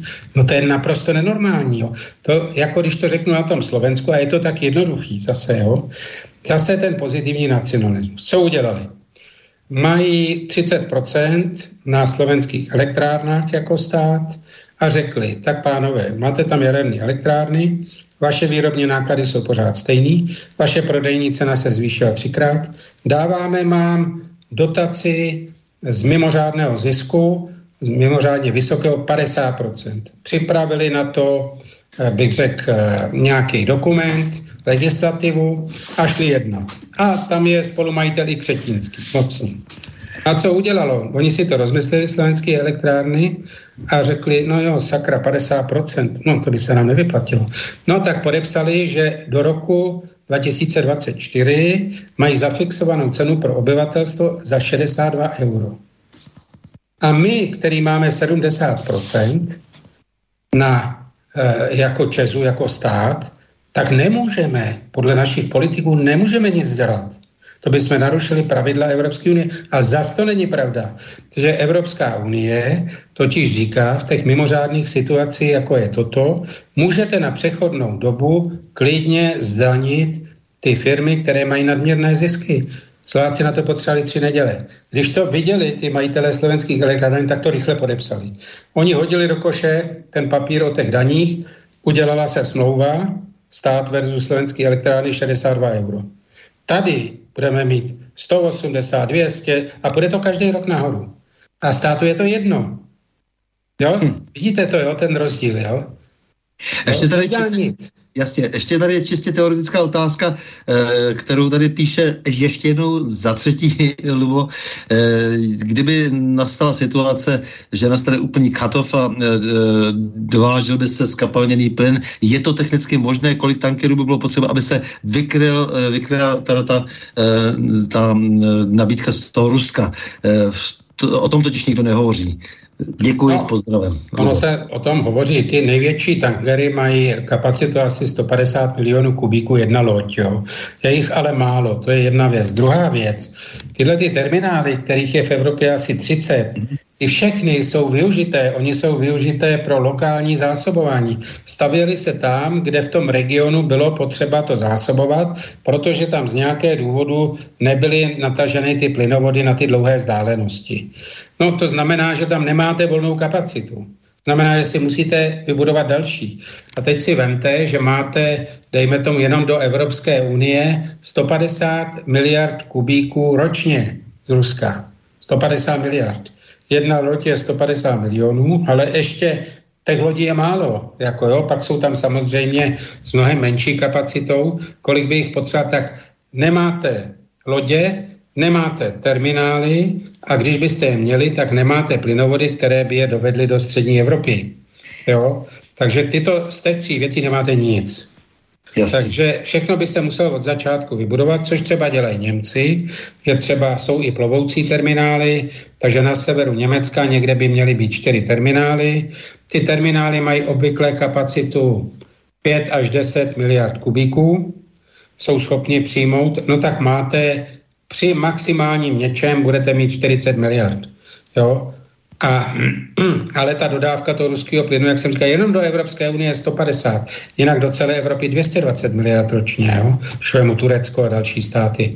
Takže nahradit ten ruský plyn i v některých státech je to možný. Někde ho ani nemají Španělsko právě, Portugalsko, tyto státy, ale někde jsou na něm závislí typu Německo, Rakousko, Česko, Slovensko, jo, mimořádně závislé na tom a na tom je ta, i ta ekonomika, protože tam mají právě ty nízké ceny plynu toho ruského a to LNG by bylo za těch 25 korun. To by nebylo za těch 6-8. takže tam máte více důvodů, obrovské investice do lodí, do terminálu, do potrubí, jo, a toto všechno zaplatíte a pak kupujete plyn za 25 korun. Tak a navíc, ten plyn, to je ta metoda, to frakování, kterým se to těží v USA, je zakázaná v Evropě. Že je to ekologicky obrovsky škodlivé. A když si vezmete, že oni to musí skapalnit, ten plyn ještě navíc při těžbě obrovské škody, pak to musí skapalnit, což jsou obrovské emise, pak to musí lodí převést. Jenom lodní přeprava 20-25% ztrát při přepravě. Tak když to nasčítáte, jaká je emisní stopa toho LNG, který má e, nahradit ten ruský, tak vidíte, že ty důvody jsou jenom politický a to, aby ty dodavatele LNG vydělali nic jiného. To není no jsou politický, ale jsou, jsou také prostě dány prostě tou, tou, tou touhou té hrsky oligarchů, která by ráda vládla uh, celému světu a, a manipulovala to, co celkem dávají už jako pánové docela najevo, to není žádná konspirace. No takže já si myslím, že bychom si mohli teď ještě před tou poslední částí uh, trochu oddechnout a pustit staré dobré uh, Hanu a Petra Ulrichovi eh, modlitbu, eh, protože to je, ta, ta pojednává o píše. Já si myslím, že pícha je skutečně veliký problém té naší upadající civilizace. Pícha versus pokora, to si myslím, že je něco, eh, co bychom si měli osvojit a mm, v tomto duchu, jak říkáte prostě, že, že tady mají nějakou filozofii, oni žádnou filozofii nemají, tady prostě to, to, to, to už je zneužívání i toho slova, nic takového vlastně tady se neděje, tady nikdo nepřemýšlí, není schopen takto abstraktně přemýšlet a kriticky myslet, ale, ale alespoň by bylo dobré, prostě kdyby eh, se ty lidi, si ty lidi uvědomili, že jedou vysoko přes svoje možnosti a eh, že jim nemůže být takhle úplně všechno jedno a lidské osudy, že s nimi nemůžu takhle hazardovat. Takže já poprosím Boris, aby nám pustil Hanu a Petra Orychovi.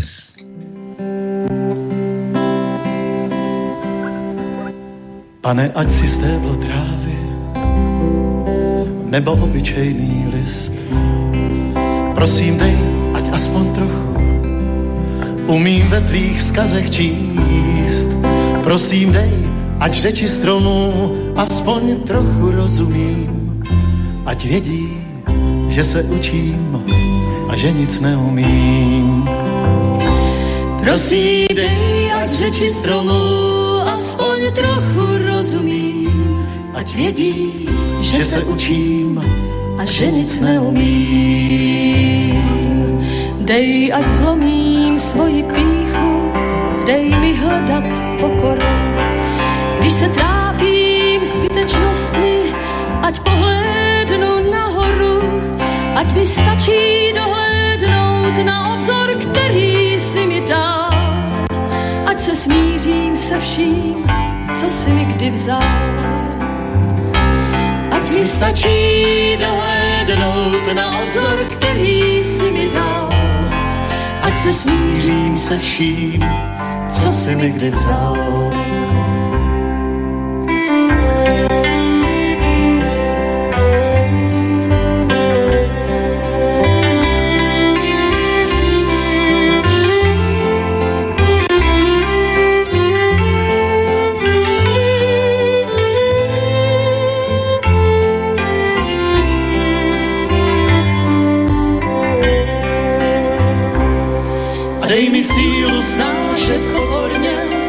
Změnit nemám sil, odvahu, abych to než stačí, na tomhle světě pozměnil. A taky prostý rozum, který vždycky správně rozezná, co se změnit nedá, co se změnit dá. A taky prostý rozum, který vždycky správně rozezná, co se změnit nedá, a co se změnit dá. Eh, to byla Hanna a Petr Ulrichovi. Eh, na Prahu změn sedíme s Vladimírem Štěpánem, energetikem se specializací na plynárenství a teplárenství. Eh, tak pojďme ještě dál, zbývá nám necelá půl hodina. Co se vlastně, jak, jak, se, jak vlastně pohlédnout komplexně na energetiku? Protože já nevím, tak kdysi to byla především voda a vítr do toho 19. století, pak ten parní stroj nastupuje, že ten potřebuje dřevo, pak uhlí, no a pak vstupuje do dějin energetiky ropa a plyn a prakticky nastávají ty dějiny uhlovodíků, těch fosilních paliv. No a teď je Potom zlomová energie, zlomová je pro energii vlastně ta, e, toto štěpení atomu, No a nedávno se objevují takzvané obnovitelné zdroje, které se vrací k větru slunce a proměně organické hmoty v energii. Jak se na to díváte, na tu vlastně dejme tomu eh, vývojovou uh, lineu, e, co se teď by mělo vlastně změnit, protože si myslím, že se to nějakým způsobem přešvihlo. No, to máte naprostou pravdu, že to tempo, bych řekl, to zavádění obnovitelných zdrojů je neúměrně vysoké, protože tyto zdroje, říkám, jsou buď to tedy drahé, anebo nespolehlivé, anebo obojí. Jo, když to tak vemu, protože Slunce, vítr musíte pořád dotovat, pořád ještě, zejména u malých instalací a biomasa, bioplyn, no to má emise jak uhlí při spalování, jo, takže a vykládá se, že je to nula, jo, takže ty obnovitelné zdroje, pokud tedy pominou vodu nebo tak, tak vlastně pořád ještě neplní tu svoji roli a když to vemu, že dneska vám nabízí stát, že na střešní instalaci fotovoltaiky vám dá 100-150 tisíc dotací, z těch 200 něco. K tomu, když si dáte tepelné čerpadlo, které stojí 300 až 400 tisíc, tak vám dá 200 tisíc. Tak když to nasčítáte, tak dostanete dotaci třeba 200-250 tisíc. A kdo to zaplatí? No my. A ze svých daní, že jo? A jaký je výsledek? No, eh, myslím, že jsme v loňském roce vyrobili asi 2% elektřiny ze slunce. Jo, při ty obrovské dotace v desítkách miliard korun ročně. Takže na ty eh, obnovitelné zdroje přes všelijaké deklarace, proklamace a všelijaké studie, které si tam vymýšlí ekologové, tak je to skutečně využitelnost pouze na té lokální úrovni a myslet si, že třeba eh, bioplyn, jako budu, dejme tomu, natláčet do plynárenského potrubí a za rozumnou cenu Jo, to prostě nebo využívání vodíku, to jsou fantasmagorie. To prostě bude trvat desítky let, než něco takového skutečně zvládneme masové měřítku. Takže my skutečně jsme v situaci, kdy to jádro, kdyby i se schválilo, tak eh, ta výstava je 20 a více roků a ještě nevíte, jestli mezi tím se eh, nezmění předpisy nebo někde ve světě ta jaderná elektrárna neskolabuje a havárie typu Černobyl a zakáže se to celé. Takže skutečně ta energetická situace je velmi špatná a vzdávat se takového zdroje jako plyn, který bychom tady měli za normálních e, situace za 6-8 korun, a to by tak bylo dál, a toho se vzdáme a náradíme to těmito obnovitelnými zdroji, no tak to znamená, a to bude včera, že si prostě nezatopíme, protože může být, že ten plyn nebude a pokud bude, tak ho třeba polovina populace nezaplatí a ještě méně menší část populace zaplatí tu elektřinu, která mezi tím nastoupá taky. Protože nás to, čeká nás ještě dvojí zdražení elektřiny a plynu. Jedno ještě ohlášené a jedno ještě bude.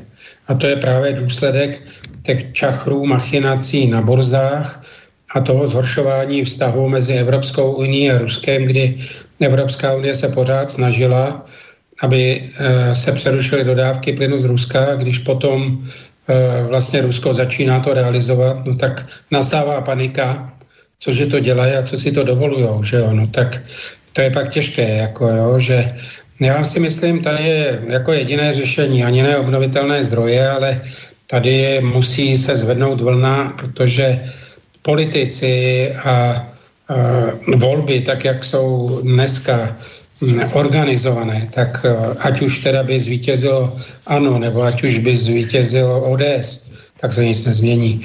Takže to musí ze zdola a musí vzniknout vláda odborníků, která bude přemýšlet. Ono to je pořád řešitelné.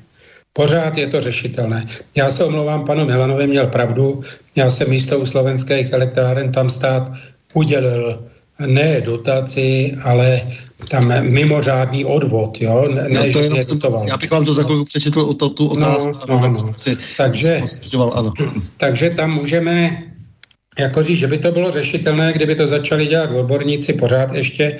Já bych třeba vzal 150 miliard a dal to lidem a fabrikám na zateplení zdarma. Snížíme spotřebu energie o 20-30%. Nepotřebujeme obnovitelné zdroje, pak je úplně jedno, jak v takovém domě, když máte dobrý okna, dobrý dveře, zateplený, je jedno, čím topíte, plynou, elektřinu, nebo si dáte solary, tak si je dejte. Pak je ta volba správná. Ale jestliže ty domy nejsou zateplené, jestliže tam třeba bude, když bych to bral na plyn, spotřeba 3-4 tisíce kubíků a, a pak bude ta cena, teď už dneska je 40 korun, včetně DPH, jako jo, tak eh, potom teda, když si to vynásobíte, no tak to už to máte přes 100 tisíc, 100, 120 tisíc za vytápění domu, co nás čeká. A to už potom vím, že ty lidi, třeba jak jsem byl v Teplicích na besedě, tak oni říkají, my jsme všichni v jedné místnosti, tak jako to bylo, říkám, návrat do 70. let. A je to všechno zbytečný. Jo, takže jedna tato cesta, no druhá ta cesta je skutečně, jak říkal teďka šéf Volkswagenu, ať už konečně ta válka skončí. Prostě tlačit obě ty strany k nějaké rozumné dohodě a když nic jiného, tak ke zmírnění té války, tak, protože kdo to odnáší? Ono to neodnáší Rusko, my to mnohem víc a nejvíc celé Evropě to odnese Česká republika.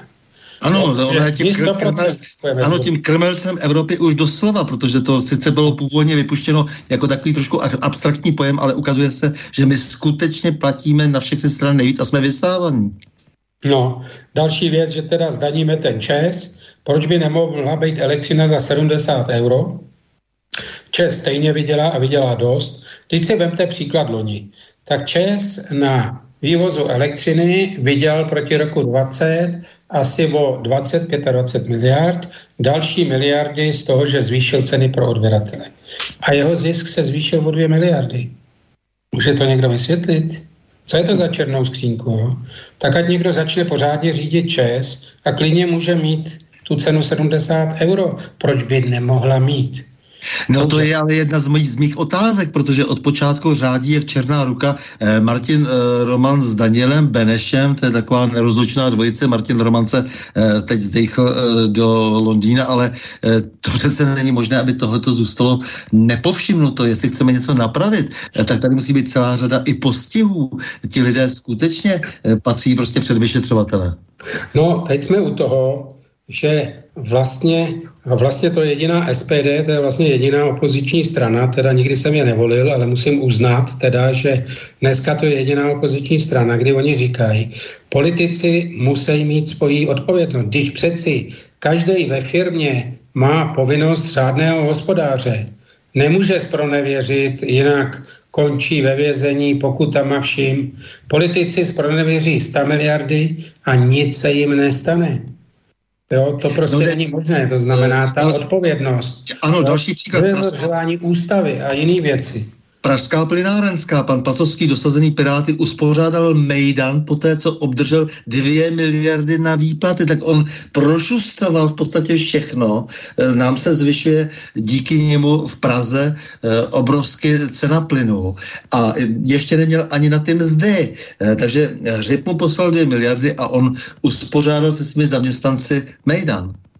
No, tak ten, tam je ta příčina, že Bohužel Praha Piráti a Pražská plynárenská Piráče. To znamená, že se jaksi kryjou a e, z toho, co bylo publikováno z tisku a z mojí praxe, je to naprosto jednoznačné. Pražská plynárenská vůbec nezvládla nákup plynu a elektřiny. Vůbec. To znamená, že když vemete a nakupuje se třeba tři roky, tak první rok, na první rok máte cenu 100, na druhou 80, na třetí 40. Oni si to nenakoupili na ty dva roky, kdy to bylo levné, nekoupili si to a potom to začali kupovat za těch 100, ale z toho 100 bylo potom 150, neboli oni vůbec nezvládli obchodní politiku nákupu plynu a elektřiny. Oni měli podepsané smlouvy s odběrateli, ale nakoupená cena byla mnohem vyšší. No, to se nesmí obchodníkovi stát. Co by se stalo v normální firmě?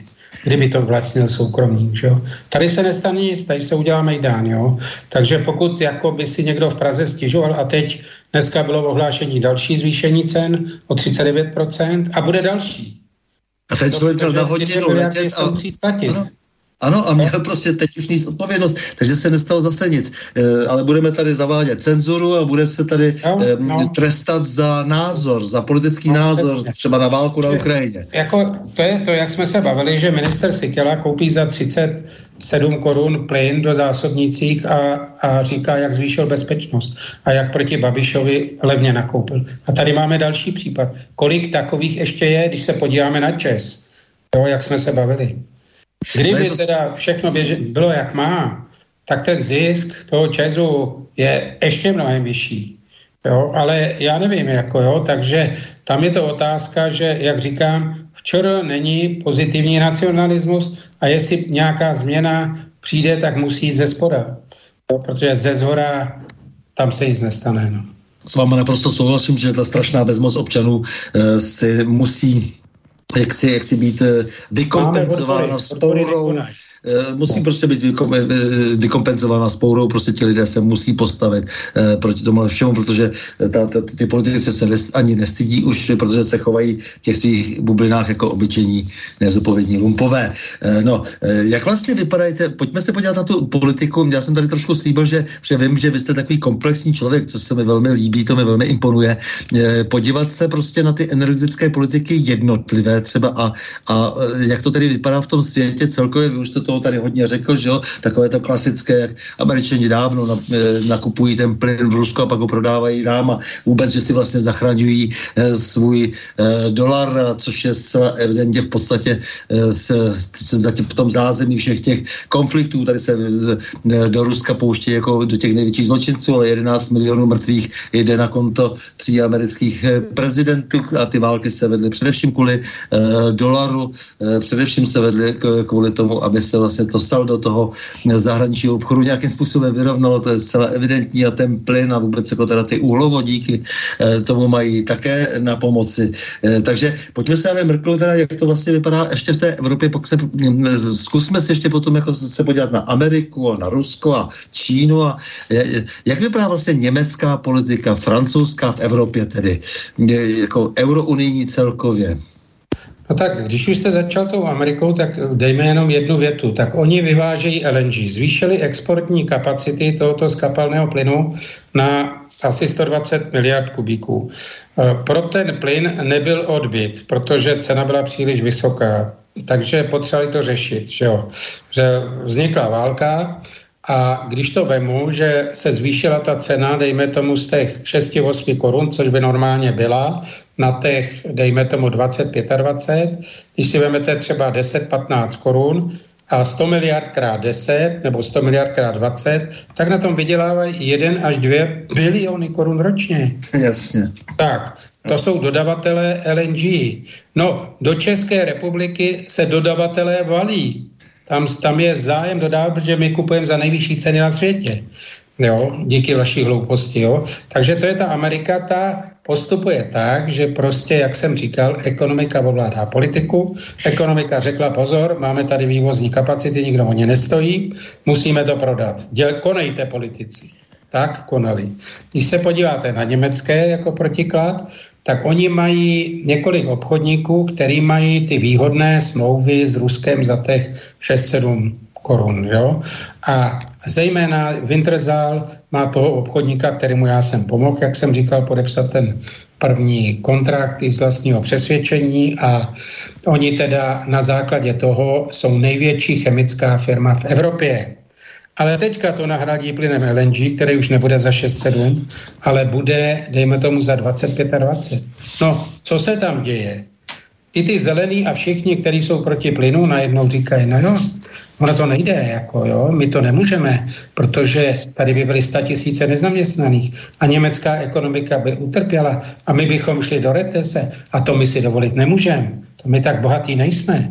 Takže pak to podpoří Scholz, třeba s křípěním zubů, že jo, a, a další ministři německé vlády a šou na venek. A když si to vemete, no tak si takový krásný pří, případ, náš pan Vystrčil, který vyjel nad Chajván a tam teda jednal a něco, budíš, ať je to přesvědčení nebo ne.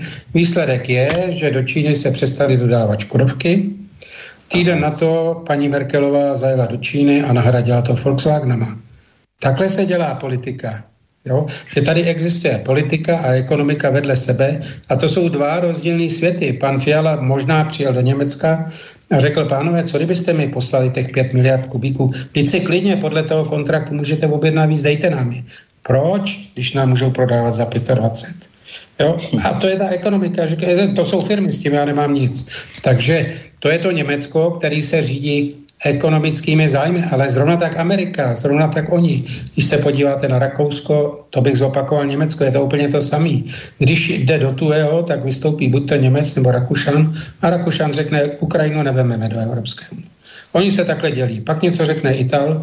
Co se týče Francie, no ta je založená na jádře, ta toho plynu moc nemá, nebo víceméně toho ruského plynu jako takového, že prostě to vytápění je hodně založené na elektrárnách, atomových elektrárnách, takže jich se ten problém tak netýká, takže jsou tak trošku nad věcí a můžou si, tak jak francouzská diplomacie je, že tak jako lavírujou chvíli tak, chvíli tak, ale v principu je jim to jedno, protože jich se to až tak moc netýká, takže tady je vlastně taková ta válka Německo, Itálie a Rakousko proti Británie a USA. Mm-hmm. Jo, tady o, o, te, o, o, ty, o tu ekonomiku, protože jako dřív to bylo tak, že ty Němci za ten plyn, který dovezli ještě za tyto ceny a který zaplatili, tak vyvezli všechno svoje zboží do Ruska. A mají tam přes 3,5 tisíce firm založených. I v době, kdy to bylo zakázané, tak je zakládali. Takže zase ta ekonomika. A politici mlčeli. Jo? A teď se podíváme u nás, tak jako kdyby tohle udělal nějaký náš, naše firma, tak ho politici zlikvidují. No a to je právě ten rozdíl, co mě vadí, že teda ta Evropská unie nám nařídila, že teda budeme montovna, budeme, budeme sklady a takovéhle věci, jo, a nebudeme vydělávat nikdy peníze a i kdyby to trvalo 100 let, tak nikdy se nedostaneme na úroveň toho Německa, protože naše, naše úloha je toto a naši politici to přijali dobrý, měli jsme se celkem dobře v roce 90 až 2, ale v dobách takovéto šílené krize už si toto nemůžeme dovolit. To znamená, tady měli už dávno vystoupit makroekonomové a měli přijít s návrhem, jak tady zavést ty výroby ziskové, které by znamenaly, že si lidi vydělají, průmysl a tak dále ale oni to nedělají. Makroekonomové jsou vesně pohádkáři stejně jako sociologové a politologové. já vím, že jste absolvent eh, ekonomické, eh, vysoké školy ekonomické, ale já vždycky uznávám národohospodářství, to si myslím, že je velmi důležité. A to ještě, já to, já to, už jsem na to upozorňoval mnohokrát v pořadu tady, eh, i když jsem tady byl třeba z ekonomie, tak vždycky říkám, jako ne, ty je strašně důležitá ta společenská smlouva, kterou jsme vlastně tady ne, nebyli schopni nikdy pořádně uzavřít. Eh, to znamená, že když si ta eh, národohospodářství se řešil na právnické fakultě proto, aby prostě se um, vešlo do nějakého rámce, který se dohodl s těmi lidmi, že, že si nebudou vymýšlet tak mak, makroekonomové anebo různí exponenti všelijakých ratingovek a to jsou, to jsou všechno podvodníci v podstatě, že? No, e, řekněte mi něco k jednomu fenoménu.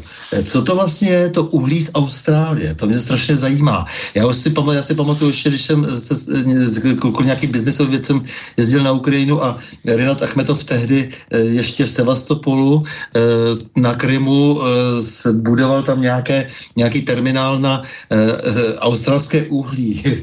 Uhelná velmoc, která má antracita. Na co se podíváte v tom uhlí, jako to je obrovská škala kvalitní hnědé uhlí, všechno možné má Ukrajina od eh, pravého břehu až po, po eh, Donbass, eh, tak mě to docela zajímá, co to je, že najednou všude se vozí australské uhlí. O ekologičnosti nemůže být samozřejmě ani řeč a už se dokonce prosazují i tady, že by nám teda do Ostravy vozili uhlí přes Hamburg. To jsou absurdity, ne? Co to je? No, ono, ono to není až tak úplně, protože to australské a jeho africké uhlí je nejkvalitnější na světě. Když vezmete rozdíl třeba černý a hnědý uhlí u nás, tak jako černý 5% prachu, hnědý 20%. Ty nejlepší zásoby hnědého uhlí už jsou dávno vytěžený, černý už končí. Mm-hmm. A když teda byste dál těžil, tak máte vysoké náklady a vysoké emise obrovský. Takže ekologické důvody, toto uhlí je nesmírně kvalitní, ale opravdu velmi kvalitní z hlediska výhřevnosti, z hlediska obsahu škodlivých látek, proto se prosazuje. A Němci desítky let už dělají to, že zavírají svoje doly, protože dovoz australského uhlí je levnější než těžba uhlí v Německu. No a samotná... Tak moment, a, a ta doprava a ekologie... To je levná, to je, třeba, máte třeba 50% nákladů. Jo, hmm. ta, ta ekologická není, to jsou obrovské emise ale ekonomicky ta doprava není drahá. To ekologicky ne, ale ekonomicky jako to vychází. Ten Pardon, ekonomicky to vychází, ekologicky ne samozřejmě. Ale yes. ekonomicky jo, že to prostě třeba když u toho plynu 4,5 tisíce kilometrů a víte, kolik je podíl nákladů, bych řekl, na ten tranzit toho plynu z celkových nákladů, ani ne 10%. Aha, uh-huh. Jo? Mě, mě to zajímá, protože, protože mě to zaujalo na té Ukrajině. Já vím, že to jsou hluboké doly, všechno a, a dělala se tam hrozná zvěrstva, jak vlastně ti Gerkové odstřihávali eh, metanová čidla a všechno možné, takže eh, pak se zaplavovaly ty doly, protože nebyli ochotně platit eh, elektřinu, účty, že jo, a, a tak dále, jenom vysávali v podstatě to, ty, ty, ty doly. Tak jenom mě to zajímá prostě, nakolik třeba opravdu tedy jaksi velmoc eh, ve všech druzích uhlí téměř, jako je, je Ukrajina. Jako. Hmm. Takže tohle to, že vlastně i tam se jako praktikovalo. No, tady není, tam je, ne, není nějak kvalitní uhlí, oni taky, co vozí, tak to je pro energetické účely. To prostě jako to opravdu toto kvalitní uhlí, třeba to australský, tak to jako se prosazuje na celém světě, jo, tou svojí kvalitou, ale, ale bylo to i jo, africký a tak prostě je to tak, no. Jako když bych řekl, tak ta globalizace byla dobrá v tom, že vlastně se prosadil ten, co má největší kvalitu a nejnižší náklady, že jo. ta ekologie se trochu pomíjela, jo? ale fungovalo to velmi dobře, protože na Ukrajině se pěstovalo obilí, Australáni vyvážejí skapalněný plyn, tohleto uhlí a tak dále a protože jsou nejlepší a takhle to všechno. A teď se to celý zbortilo a každý si jede po svý lajně, že jo, z důvodu bezpečnosti a podobně. Náklady se obrovsky zvýšily doplácíme na to všichni. Jo? A vidíme to právě na těch burzách, že já nejsem schopen zodpovědět ten dotaz, ale jako vysvětlit, že to přeci není možné, aby někdo takhle sprznil ceny plynu a elektřiny. Je. Je to lidská činnost, je nekonečná šílenství. Oni to dokázali. To, že je přebytek plynu, ale tak obrovský přebytek, že je na 200 let, jsou natažený plynovody, všechno je připravený. Přesto dokázali, že ten plyn není Jo, a zrovna tak u té elektřiny, jo, že mm-hmm. to, to zvěrstvo na té burzě, co se tam dělá, tam to ovládá nějaká skupina, která si tam ve prospěch zas někoho si tam hraje. Evropská unie už dávno není Evropská unie. To už je soubor jednotlivých států kteří ty státy všechny mají svoji obchodní politiku a hájí pouze svoje zájmy. Už dávno neexistuje Evropská unie, stejně jako neexistuje Green Deal. S tím se bohužel musíme smířit. No. Takže opravdu burza skončila, protože je sprzněná uměle sprzněná to, co tady deset let fungovalo levně, perfektně, dokázali administrativně zásahama zničit. Není. Jako jo, bohužel, no, takže to je u elektřiny u plynu. U té elektřiny je tam ten nedostatek. Dobře, jsou tady ještě otázky, e, i když já jsem ještě měl taky na vás ještě jednu otázku ohledně, to, ohledně toho teplárenství, protože tam jste odborník, takže to ještě bychom možná měli taky ztratit e, pár vět, ale nicméně, má stát zajištěné kapacity na uskladnění RVE, může mít jiné priority, neustále se v mainstreamu objevuje, že plyn dostáváme ze západu, je to blbost. No, no tak eh, jako zásobníky vlastní RV chce je prodat. Údajně tedy už je nechce prodat, nevím proč, ale měli, kdyby stát za něco stál český, tak donutí ty Němce, aby nám to prodali. Jako jo. To by, jako kdyby to bylo na Slovensku nebo jinde, tak by k tomu došlo. U nás ne. Tak je v podstatě, v podstatě ze státní a je to v podstatě A ten plyn teda, za nějaký pravidel. německý plyn v nich je taky německý a nikdo neví, s výjimkou těch 242 milionů kubíků, kam ten plyn půjde v zimě. Aha. Eh, dobrý večer, tak eh, jo, takže tohle to byla otázka, otázka Dušana, inženýra Dušana, eh, další od Lubo, Luba ale z Košic. Dobrý večer, vyzdvihujete SPD za jejich vyhlášení, jenže v jiné relaci na slovenském nebo českém vysílači jsem slyšel na ně kritiku, že sice něco vyhlásí, ale potom se hlasují opačně, že vícero důležitých hlasování, vícero důležitých hlasování hlasovali proti zájmům lidí. Připadá mi to, jako by byla podobná strana, jako u nás ta Kolárova, eh, čistý populismus a taktika, kam vítr tam plášť. Myslíte, že SPD myslí ty svá vyhlášení s ohledem na energetiku opravdu upřímně? No, já fakt sleduju jenom to jejich počínání v energetice a tam jsem viděl řadu pozitivních věcí. Jo. Tam prostě oni vystupují ve prospěch lidí, ve prospěch průmyslu. Oni chtějí, aby politici nesli odpovědnost. Jo. Takže tam je to jednoznačný, nedá se od toho cuknout. Možná, že máte pravdu a já nejsem politika, nesleduju tu politiku. Jo. Že když jde do tuhýho, tak oni hlasují jinak, to já, já opravdu nevím, ale jako ty jejich návrhy a vystoupení těch jednotlivých lidí, když to člověk vidí, tak jako eh, oni třeba zrovna včera nebo někdy v parlamentních listech pan Fiala z SPD kritizoval pana Fialu a říká, proč všichni kupují plyn za 5-7 korun, proč my kupujeme za 25? Co s tím uděláte? Víte o nějaký jiný straně, která by tohle řekla? Já teda ne, jako jo, ještě pan Nachr, dejme tomu s ANO jako jednotlivec nebo tak, ale to SPD je jednotlý, jednotný v té energetice. Říkám, nikdy jsem je nevolil, jejich hlasování nesleduju, já tu politiku moc nemusím, ale sleduju, jak říkám, jenom tu makro jako životní prostředí a energetiku a tam se mi zdá, že jako ty jejich eh, názory, návrhy jako jdou k věci, míří k nějakému cíli. No, to je můj názor osobní. Tak, teplárenství, to mě zajímá, eh, no. protože ta cena tepla samozřejmě souvisí velmi úzce s energetickou politikou. Eh, jak je to v tom teplárenství? Tady celá sídliště jsou ohrožena a tak dále. Teď eh, protestují různě lidé, píšou nějaké dopisy.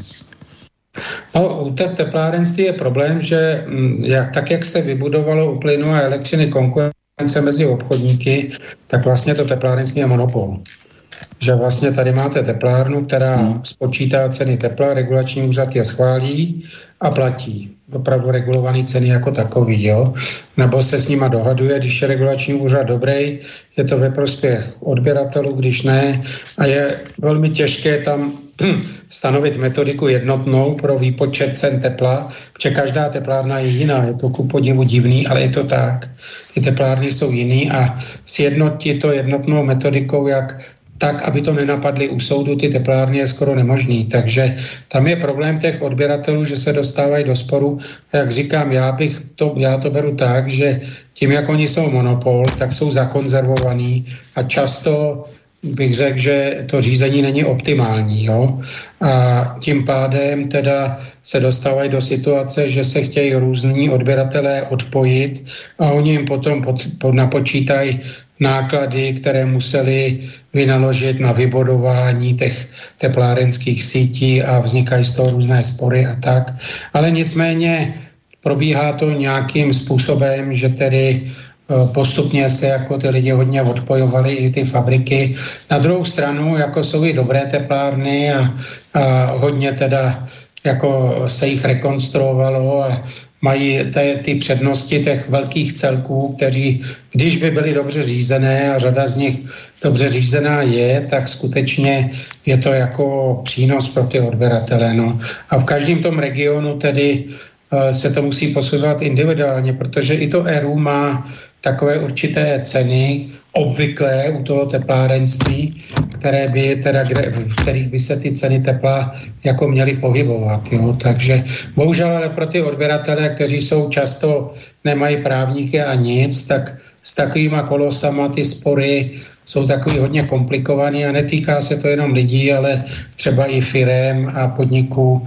Takže, ale zatím ku podivu těch konfliktů v tom teplárenství ohledně cen není tolik, no, protože Oni hodně přešli, dejme tomu na plyn, že jo, což je mnohem ekologičtější, než spalovat to uhlí, tak jako e, výborně, to byl dobrý program, všechno podporovaný Evropskou unii, přímo, nepřímo, no ale teďka právě s tím, jak byly sprzněné ty ceny plynu, tak i to teplárenství se dostává do velmi složité situace, kdy ještě dostali dotace na to, aby přešli na plyn a oni už teďka ví, že když tam přijdou, na ten přejdou, tak už aby zase uvažovali, kam utečou, třeba na biomasu, což podle mě je šílený, protože to je opravdu zdrojem vysokých emisí. Jo, to hrajeme si, že ne, ale to je zdrojem vysokých emisí a dříve nebo později to bude zakázané. Takže eh, je to, je to fakt individuální a já vím, že když jsem třeba dělal ty různé projekty, třeba, jak říkám, ta, eh, ta Tomajerová nemocnice nebo Františkové lázně a tak, tak eh, ale vždycky se tam naštěstí ty odborníci kolem toho teplárenství dokážou i v tak složitých, bych řekl, investičních záměrech a rozhodování najít docela dobré, efektivní hm, řešení. No. Mělo by to být takový ten BAT, Best Available Technology, že tedy dotace bych měl dostat, když tu teplárnu zrekonstruují nejlepším možným způsobem a potom ty ceny pro ty odběratele jsou přijatelné. Že na konkrétní dotaz, jestli teplárny jsou dobrý nebo špatný, tak jsou dobrý i špatný a je, měl by ten stát, ten regulační úřad je tady důležitý, no, aby to posoudil. No, když se zeptám čistě politicky a strukturálně, eh, byste tady několikrát zmínil Evropskou unii samozřejmě. Eh, jak je to s tou Evropskou unii, jak vy to vidíte? Máte k nějaký eh, jiný vztah než negativní, protože já jsem takový chronický trochu čexitář a, a já si myslím, že máme dost důvodů pro to, abychom usilovali o dobrou středoevropskou politiku, když už jsme u té mezinárodní politiky. No, ono na tom něco je, když to člověk vidí a, a jedno to opatření za druhým ze strany Evropské unie, které bych řekl, není mm, často v zájmu státu, jako je Česká republika. Na druhou stranu řadu věcí si děláme sami. Mě teda vadí třeba, a to je teda, bych řekl, podrá ze strany České republiky, že Evropská unie říká, ano, my chceme, abyste snížili emise. A máte na to dvě cesty. Buď to zvýšíte podíl obnovitelných zdrojů, anebo úsporama. To znamená zateplením domů, snížení u energetické spotřeby, jo? ale včera se o tom vůbec nepíše. Tady jenom musíme zvýšit výrobu. No to je to nejhorší, co může být. Přeci nejlevnější energie, nejekologičtější je ta, co se uspoří. A my máme, my jsme asi pátý stát na světě s nejvyšší spotřebou energie. Jo? Takže to je, to je, bych řekl, jako e, takový ten pohled na Evropskou unii, že e, i ty jejich dobré věci, které zase jsou některé, tak tady jsou překrucovány, zamlčovány. Nikdy jsme jako Česká republika nesplnili úkol v úsporách. Nikdy. Uh-huh. Vždycky se řeklo, a ono se toho nedosáhlo, protože ono to nejde.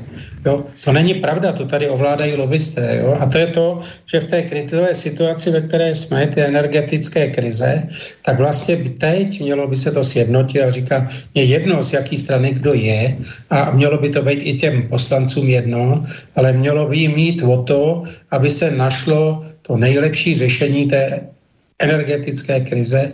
A to není jenom o průmyslu obyvatelstvo, ale aby taky nezanikla Česká republika. I to hrozí. Jo? Takže já koukám na tu Evropskou unii, že některá ta jejich opatření jako nejsou úplně špatná, ale my si to děláme sami. No. No ne, ten akcent na to střední Evropu si myslím, že je důležitý. Nevím, jak vy vidíte třeba mm, tu snahu prostě, nebo teď vlastně, vlastně úplně se eh, nechat rozpustit vlastně V4 a přitom to byla určitá možnost přece jenom eh, v prostoru, ve kterém se více vyznáme a v prostoru, kde máme spoustu společných problémů i z minulosti, eh, tak se lépe orientovat, ale mm, nevím, jak, jak, jak, jak vidíte vy tento útvar. No já já jsem, přesně jak říkáte, já jsem pro, teda já jsem, říkám už, uh, jako na západě štěstí v energetice nehledejme. Teď oni žádný zdroje Jasně. nemají. Nemají, co by nám dodali. A když se podíváte, my máme elektřinu přebytek, 10 terawatt hodin vyvážíme. Maďaři mají nedostatek elektřiny, ale mají levný plyn. Pane Fialo, proč už tam nejste? Jo? A to je zrovna tak teda, že tak to by měl přemýšlet politik v zájmu teda lidí, ekonomiky, že? A zrovna tak Poláci třeba, jo, zase jsou tam styčné body, ten projekt Sever Jich, od Polska až po Chorvatsko, ten plynovody, propojení. A tady bychom udělali to středoevropské burzu jako zásobníků, český, rakouský, slovenský, jsou v jednom prostoru malým, kapacita 10-15 mhm. miliard kubík, obrovská okamžitý zvýšení bezpečnosti dodávek obrovský. Jo. Tady tudy vede cesta nikdo. Pan Fiala udělal symbolickou cestu na Polsko, zase jak se bavíme. Tam jsou od roku 16 projekty konkrétních plynovodů. Ani se na to nepodívali. Ani o tom nejednali. Jo. To prostě byla slavnostní cesta o ničem. A nikdy ten projekt nebude a napojí nás na Německo. Jo.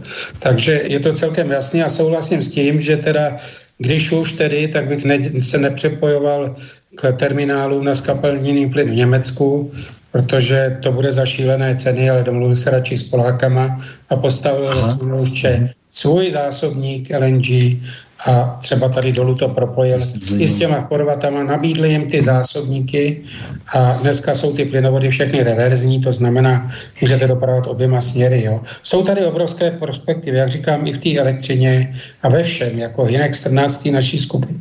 To má perfektně zmapované, že tedy on říká ty naše možnosti technické, že jsme úplně soběstační jako Česká republika. V té elektřině nikoho nepotřebujeme. Dokonce navrhu burzu středoevropských států V4. Přišel s tím jeden obchodník na jedné konferenci, má naprostou pravdu. My vůbec nepotřebujeme německou burzu. Stačí nám naše burza, ty přebytky mezi Polskem, no, jako Českem, Slovenskem, Maďarskem a dalších států, které by se připojili. Ta burza by perfektně a vedla by ke snížení cen, takže já naprosto souhlasím s tím, že v energetice nevede ta naše cesta na západ, ale ke státům V4 a jsou konkrétní okamžité příležitosti, kde se dá jednat. Tak to je velmi dobrá zpráva. A já ještě tady mám poslední otázku, abychom nenechali ledem Pala. Palo se ptá, eh, říká, nechápu, proč Gazprom se neúčastní obchodu na burze, když zjistil, že německý, němečtí obchodníci nepřeměřeně vydělávají na plynu dodaném Gazpromem, odmítli ho dodávat mimo dlouhodobé smlouvy. Není zatím firma Gazprom Germany? Ne, ne, ne. Tohle Gazprom Germany s tím nemá nic společného. Tady jde o to, že ten Gazprom se, i tak jak jsem já je poznal, a to se znova potvrzuje, všechny jejich závazky z těch dlouhodobých dvoustranných smluv, kterých mají několik desítek v Evropě, 30 nebo 40, přesně nevím, všechny plní do puntíku. Ale protože si ty odběratelé třeba z Německa neobjednají více plynu, tak jim ho nedodá. A sám, aby měl zájem dodávat jako tady na burzu v té situaci, která je. Oni podle mě mají zájem i zprovozně ten Nord Stream 2, mají taky svoje zájmy, ale když se s nima nikdo nedohodne, když se s nima, když by to bylo tak jednoduchý, prostě objednat si od nich víc, pár miliard kubíků navíc, jo, ale že by oni dodávali na burzu sami, tak jako to dělali tím Jamalem a tak dále, v době, kdy Evropa prohlašuje, že pořád bude snižovat ty e, dodávky ruského plynu, no tak potom oni se chovají tak, že je to nezajímá toto, cena na burze stoupá a i Rusové na tom vydělávají, stejně jako Američani jo? a dodavatele LNG. No. A navíc, když oni mají vlastně ještě to LNG, že jo, na tom Sachalinu, kde tam pořád zvyšou kapacitu a to budou vozit do celého světa, takže oni vlastně tento plyn, to LNG můžou dodávat na burzu kamkoliv, jako po celém světě, jo? ale nebudou to dodávat přes polský Jamal, když tady jsou tak špatný vztahy, protože to by bylo přes polský Jamal. Kudy to dodá? Če slovenská trasa a to Nord Stream 2 německá, to je určený pro ty dlouhodobé kontrakty. Ne, že by tam nebyla volná přes to Slovensko ta kapacita, taky by to šlo, jo. Ale byl na to ten Jamal, jo. To, no a tam se ty vztahy zhoršily, tak oni tam tudy nebudou dodávat. Nebudou pomáhat Polákům, nebudou pomáhat nám při těch vztazích, které jsou. Hmm. Jak jste říkal, tady je černobílý vidění z naší strany. Jeden je špatný, jeden je skvělý. No a tak prostě to tak funguje, že se chovají pragmaticky. No. Tak vážený Vladimír Štěpáne, já moc děkuji za rozhovor, ale hlavně za odvahu, s kterou vlastně vystupujete, co by odborník proti naprostým zrácenostem té naší upadající civilizace. No. Hajíte srozumitelně logiku, že jo, lidskost, spravedlnost proti lidem, jimž na lidských životech celá evidentně eh, vůbec nezáleží a na životech našich potomků. To jsou možná ty skutečné hodnoty, o nichž kde kdo mluví, ale nic pro ně nedělá. No, já také děkuji za pozvání. No, doufejme, že někdy příště nějaký takový rozhovor bude optimističtější, že někdo konečně začne konat, tak jak jste říkal, konečně ve prospěch tohoto státu, jeho obyvatela, jeho průmyslu.